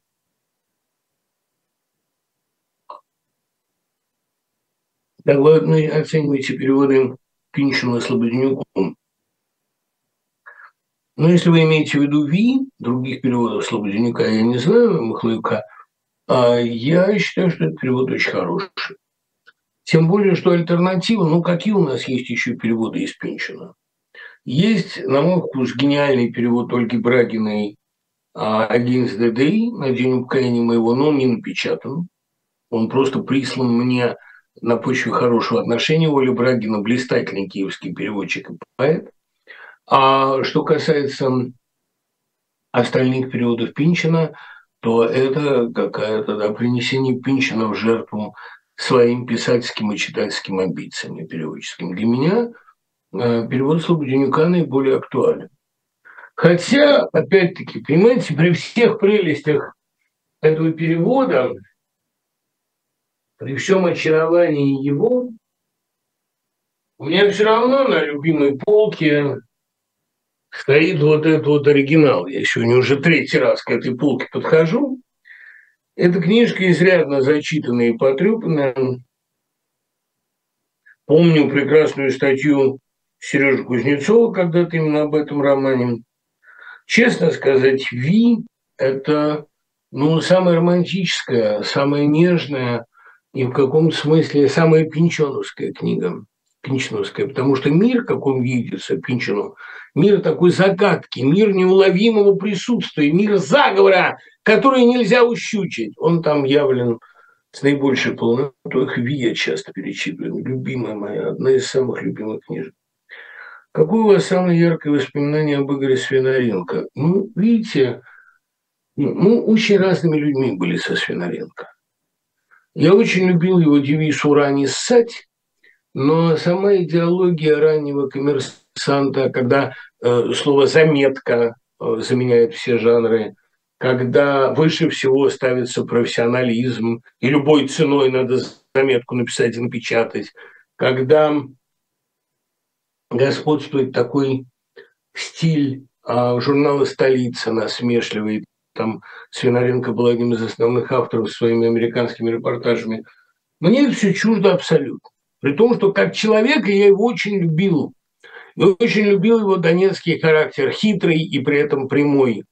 И восхищался стилистикой его. Но в общении Свин был для меня человеком абсолютно чужим. Я совершенно этого не скрывал. Он из другой стилистики, из другой тусовки. А при этом он был ко мне всегда очень доброжелательный. Я всегда это ценил. я его тоже любил очень свинно. Хотя, эм, ну, я его считал блистательным профессионалом, гениальным профессионалом. Это вот профессионал того же класса, как Колесников. Хотя мне кажется, что э, Колесников стабильнее. Колесников работает вообще в нечеловеческих условиях. Я имею в виду Колесникова, коммерсантовского Андрея. Андрея Ер Колесникова. Но все равно Свинаренко это была, была замечательная фигура. И именно он когда-то задал при мне единственный точный вопрос Искандеру. Мы вместе пришли на интервью. Э, Искандер э, там давал интервью по случаю 75-летия и несколько сразу корреспондентов принимал. И мы со Свином столкнулись. Он уходил, я приходил. И Игорь спросил Фазиля Абдулча, а вот вас все время называют мудрым, а чем отличается мудрый от умного?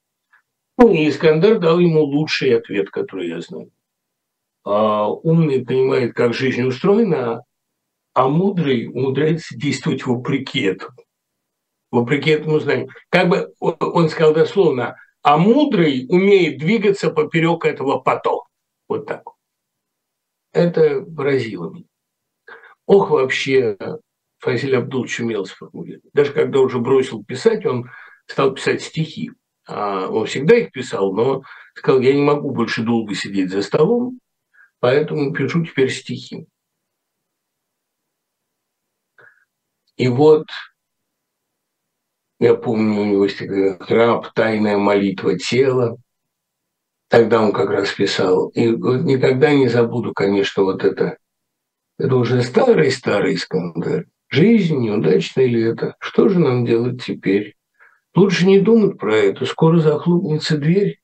Впрочем, когда-то и где-то были любимые мы, а неудачное лето лучше удачной зимы.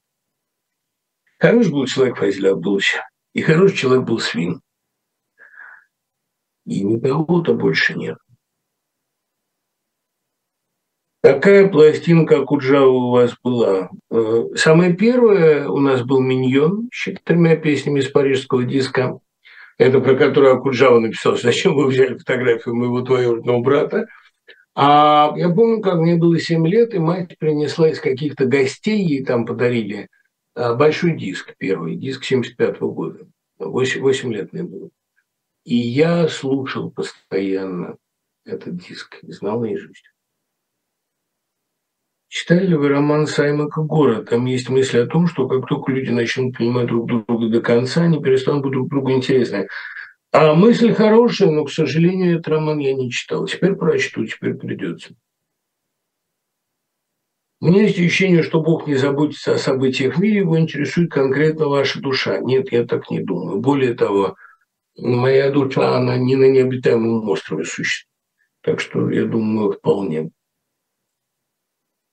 А телевидение, огромная индустрия просвещения, не стоит ли после смены власти показывать в основном симфоническую музыку? Хорошая мысль. Но, видите, я не очень верю в воспитательное значение симфонической музыки. Мне кажется, что нужно будет, э, во-первых, упразднить федеральное телевидение, которое бы руководилось из единого центра – кто еще не выбросил телевизор, тот, по-моему, опасную бомбу у себя держит. Ну и во-вторых, после упразднения федерального телевидения, первое, что нужно сделать, это огромное количество не ток-шоу, нет, ток-шоу уже показали, что только лаять люди умеют, и эффективнее этого лая, этого фрик-шоу ничего быть не может. Мне кажется, что единственное, что можно сделать в скором времени, это огромное количество документальных расследований, репортажей расследований. Это жанр безумно интересный и безумно э, привлекательный. И очень богатый. В чем вы видите руку Бога? Такое ощущение, что пока силы зла побеждают и физически, и в сердцах людей. Во-первых, нет. Во-первых, не побеждают, и мы это видим. А во-вторых, понимаете, ведь э, Бог проявляется не только в благих исходах, а, в счастливых финалах. Бог проявляется а, в определенности, в поразительной, феноменальной наглядности, такой, я бы сказал, конченной наглядности и простоте, когда ну, действительно все чему нас учили в сказках, все, о чем нам говорили родители, вдруг оказывается правдой. Вот и все. Поэтому вот здесь та самая мысль, которую вы упомянули, утешает не ход действий Бога, а ощущение его присутствия. И я чувствую, что сейчас рядом с нами со всеми просто свистит Божья рука. Вот она действует, она переставляет фигуры. А, в проявлении героизма она, в проявлениях подлости она, в проявлениях беспримесности прежде всего она. Пошло чистое вещество, это и есть мистерия. В мистерии нет психологической сложности, в мистерии все понятно. Ну, перейдем к Багрицкому. Значит, Багрицкий очень странная, очень двусмысленная фигура в русской литературе. Это поэт, безусловно, с потенциями гения, поэт, задуманный как гений. Поэт, который очень много значил для шестидесятников, пятидесятников, особенно для Марка Щеглова, например, лучшего, я думаю, критика в России в 50-е годы, о котором как раз Воздвиженский сказал, что это самая светлая послевоенная фигура. Так вот, у э, Марка Щеглова написано «Мне Багрицкий еще не ближе Пастернака, в сердце своем я оглушаю Пастернака Багрицкий». Интересно, почему? Потому что сегодня, например,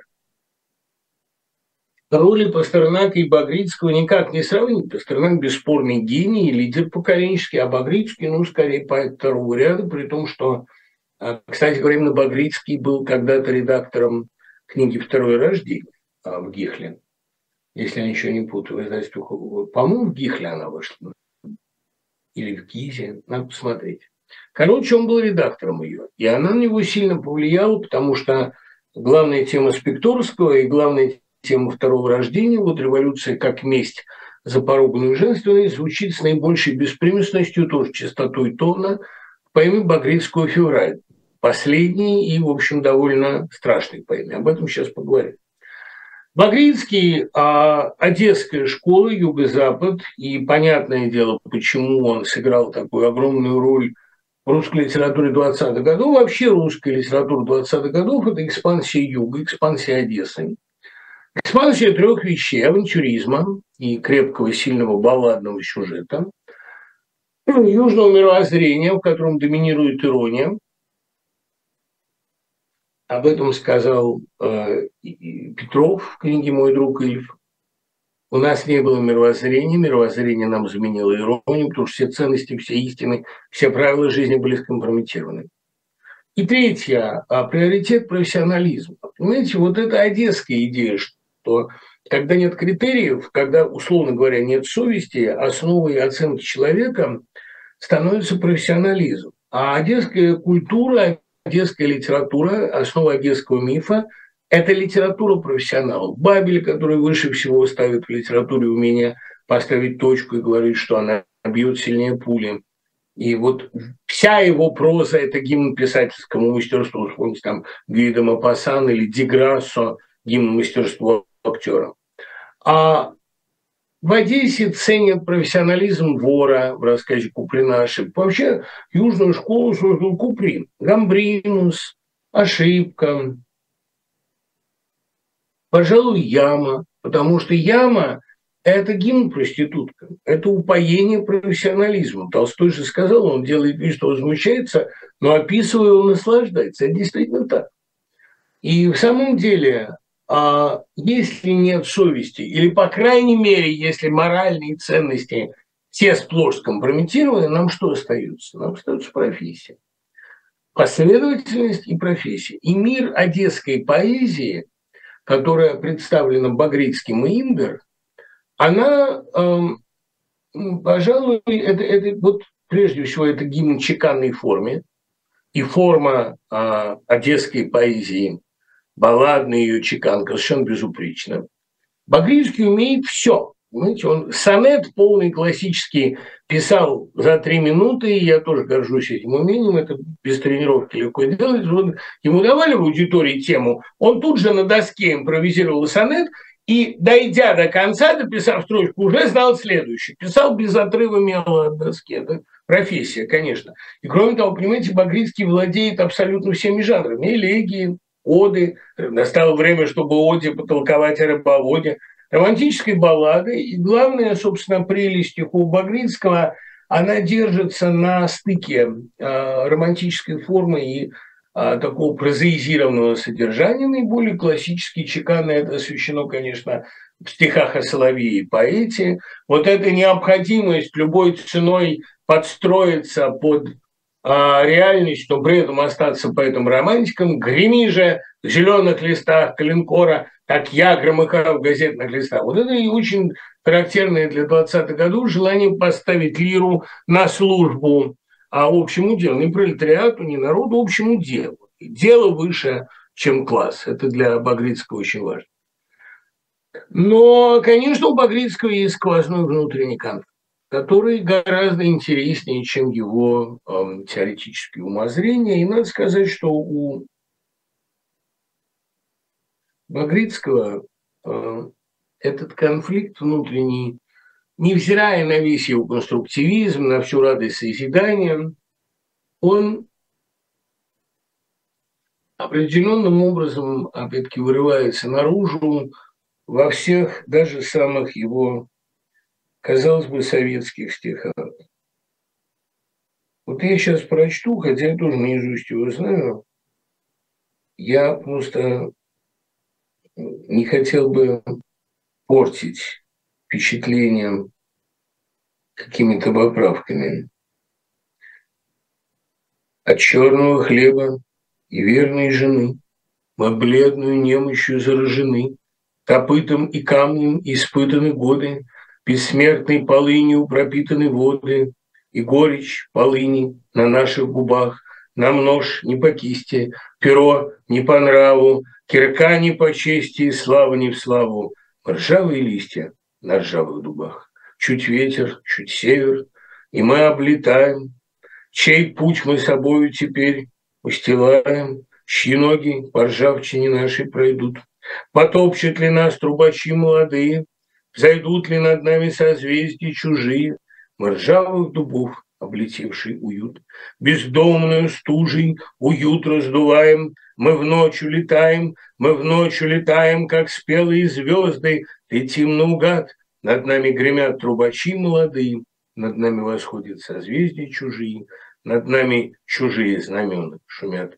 Чуть ветер, чуть север, срывайтесь за нами, неситесь за ними, гонитесь за ними, катитесь в полях, запивайте в степях, за блеском штыка, пролетающим в тучах, со стуком копыта, в перлогах дремучих, с песней трубы, потонувшие в лесах. Ну, тут бросаются, естественно, в глаза сразу подхваченные немедленно русской поэзией интонации Багрицкого, ну, потому что у Антокольского, у Франсуа Вильоне сразу мы встречаем эту же интонацию более того, тем же размером а, вот э, по берлогам, равнинам, кабаньим берлогам.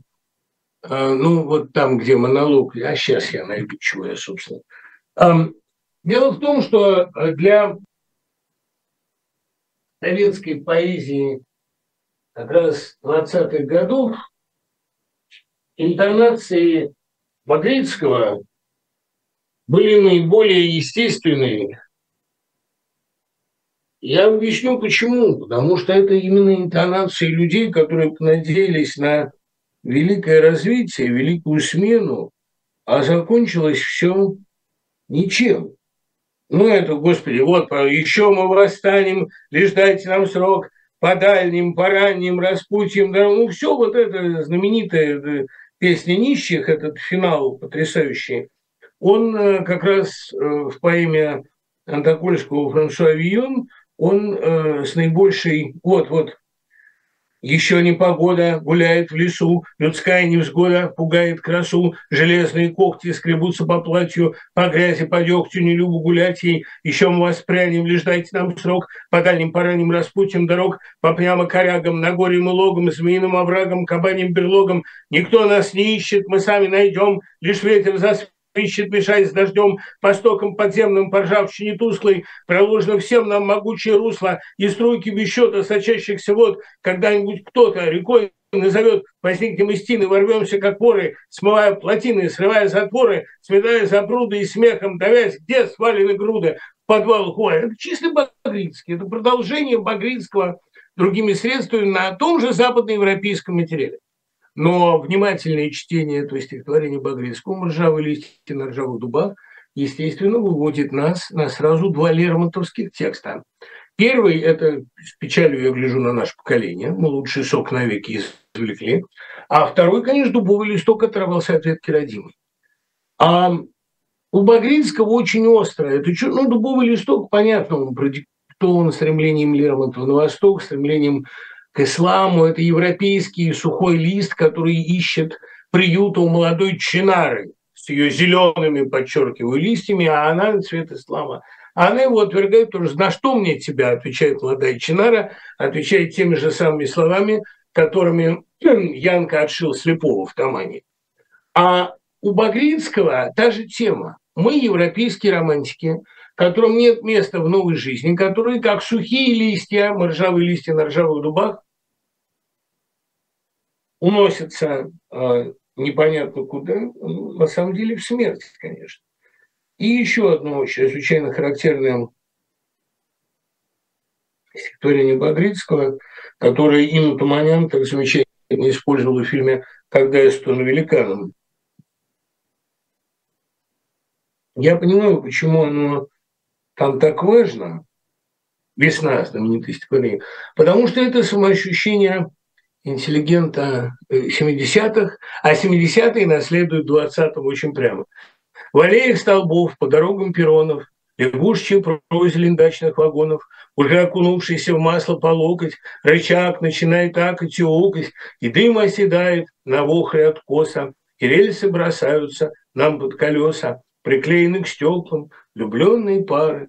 Звенит палисандр дачной гитары. Ах, вам не хотится ли под ручку пройти, мой милый? Конечно, хотится, хотится. А там над травой, над речными узлами весна развернула зеленое знамя. Вот, вот Антокольский отсюда тырил щедро. И вот из коряк, из камней, из расселен пошла в наступление свирепая зелень на голом прутье, над водой невеселой, гортань продувают ветвей новоселы, первым дроздом закликают леса, первую щукой стреляют плеса, и звезды над первобытную чишью распороты первой летучую мышью. Мне любы традиции жадной игры, гнездовья, берлоги, метания игры, но я человек. Я не зверь и не птица. Мне тоже катиться, под ручку пройтиться, в площадке нырнуть, раздирая пальто, набитое звездами решето, что волком трубя у бараньего трупа далекую течку ноздрями нащупать, или в черной бочаге, где корни вокруг, обрызгать молоком и щучью икру, гоняться за рыбой, кружиться над птицей, сигать кожаном и бродить за волчицей, нырять, подползать и бросаться в угон, чтобы на сто процентов исполнить закон, чтобы видеть воочию во славу природы раскиданы звери, распахнуты воды и поезд, крутящийся в мокрой траве, чудовищный вьюн с фонарем в голове и поезд от похоти, воет и злится, катится, катится, катится, катится. Замечательная какая-то передача движения а, такой амфибрахии поезда. Видите, а, вот этот главный конфликт Багрицкого, страстная жажда, жажда покрыть, размножиться, нагнать, настигнуть – и ничего не сделаешь в ржавые листья на ржавых дубах. Нет в нас этой витальной силы, которая, собственно говоря, и так, так пленяет его в этих самых контрабандистах. У него же все это на один размер. И петь, задыхаясь, на страшном просторе, ах, Черное море, хорошее море. Вот этот амфибрахий, накат, удар, откат, вот этот э, размер поражения, в общем. А почему Багрицкий так болезненно, Джубин Багрицкий, это такой красивый псевдоним, воспринимал разочарование в революции, которая, в общем, тем же кончилась. Все равно мы ржавые листья на ржавых дубах. А помню, наш преподаватель литературы Зинаида Васильевна Шишкова называла это стихотворение лучшим, самым известным в 20-е годы. Мы говорили, что это точнее всего Маяковского отразило разочарование в эпохе. Почему? Да потому что в Багрицком сидела эта главная бабелевская, кстати, тема, тема Ахиллова еврейского юноши, который восхищается бурными проявлениями чужой жизни, чужой плотской страстью, чужой ненасытностью. И вот «Мама февраль», которая, по сути дела, подводит некий итог пути Багрицкого. Ну, последнее произведение. В чем там история? А, еврейский мальчик влюблен в красавицу-гимназистку. Моя иудейская гордость пела, как струна, натянутая до отказа. Дальше он идет в революцию, она попадает в публичный дом. Он входит в этот публичный дом, где значит, э, ее любовник, бывший офицер, да и, ну, белый офицер. Герой убивает этого офицера и вламывается в ее в постель. Я вломился, не стащив сапог, не сняв кабуры, он вломился вот в этот ворох белья, а э, исполнив свое, значит, дело, ну, добившись ее, как бы осуществив революцию в отдельно взятом борделе, он еще и бросает ей денег, и она ему шепчет, пожалей меня, не надо денег. Ну, это так, значит, она любила его все это время. И, конечно, ужасный финал в том, что, может быть, мое ночное семя оплодотворит твою пустыню, будет что-то, будет ветер с юга, лебедей влюбленные ячания. Это тема э, пьес Бабеля и рассказов Бабеля. Помните, вы можете провести ночь с русской женщиной, и она останется довольна. Это надежда оплодотворить Россию. Более того, насилие над ней, вот в этой бордельной сцене, является как бы актом ее социальной и психологической реабилитации. Вот они с вами спали неправильно, а мы с вами будем спать правильно, потому что вы по праву наши. Я боюсь, что э, вот это еврейское заблуждение, эта иудейская гордость, оно в конечном итоге было главным и самым мучительным противоречием Багрицкого. Багрицкий, безусловно, прав в своей поэме «Человек предместья», показывая звериный ужас русского быта и показывая вот кошмар, как сменилась революция, кошмар НЭПа. Проблема в том, что вот такое представление об овладении Россией и о том, что вот ночное семя оплодотворит ее пустыню, было тоже неверно. Потому что а, на самом деле в результате Россия съела и людей предместья, и революционеров, и еврейских подростков-поэтов. Это очень горько, но, видимо, надо было другое что-то. А, хотя, конечно, мучительный вот этот вопль Багрицкого о том, что хочется быть, что хочется под ручку пройтиться, хочется быть сильным. Видите, в чем дело? а даже не в еврейской теме, а в том, что поэт не может быть человеком, хочет он того или нет. Сколько бы он ни кричал, я человек, человеческих радостей ему не положено. Ему положены радости более высокого порядка. Ну, спасибо, услышимся через неделю. Всех с днем благодарения. Пока.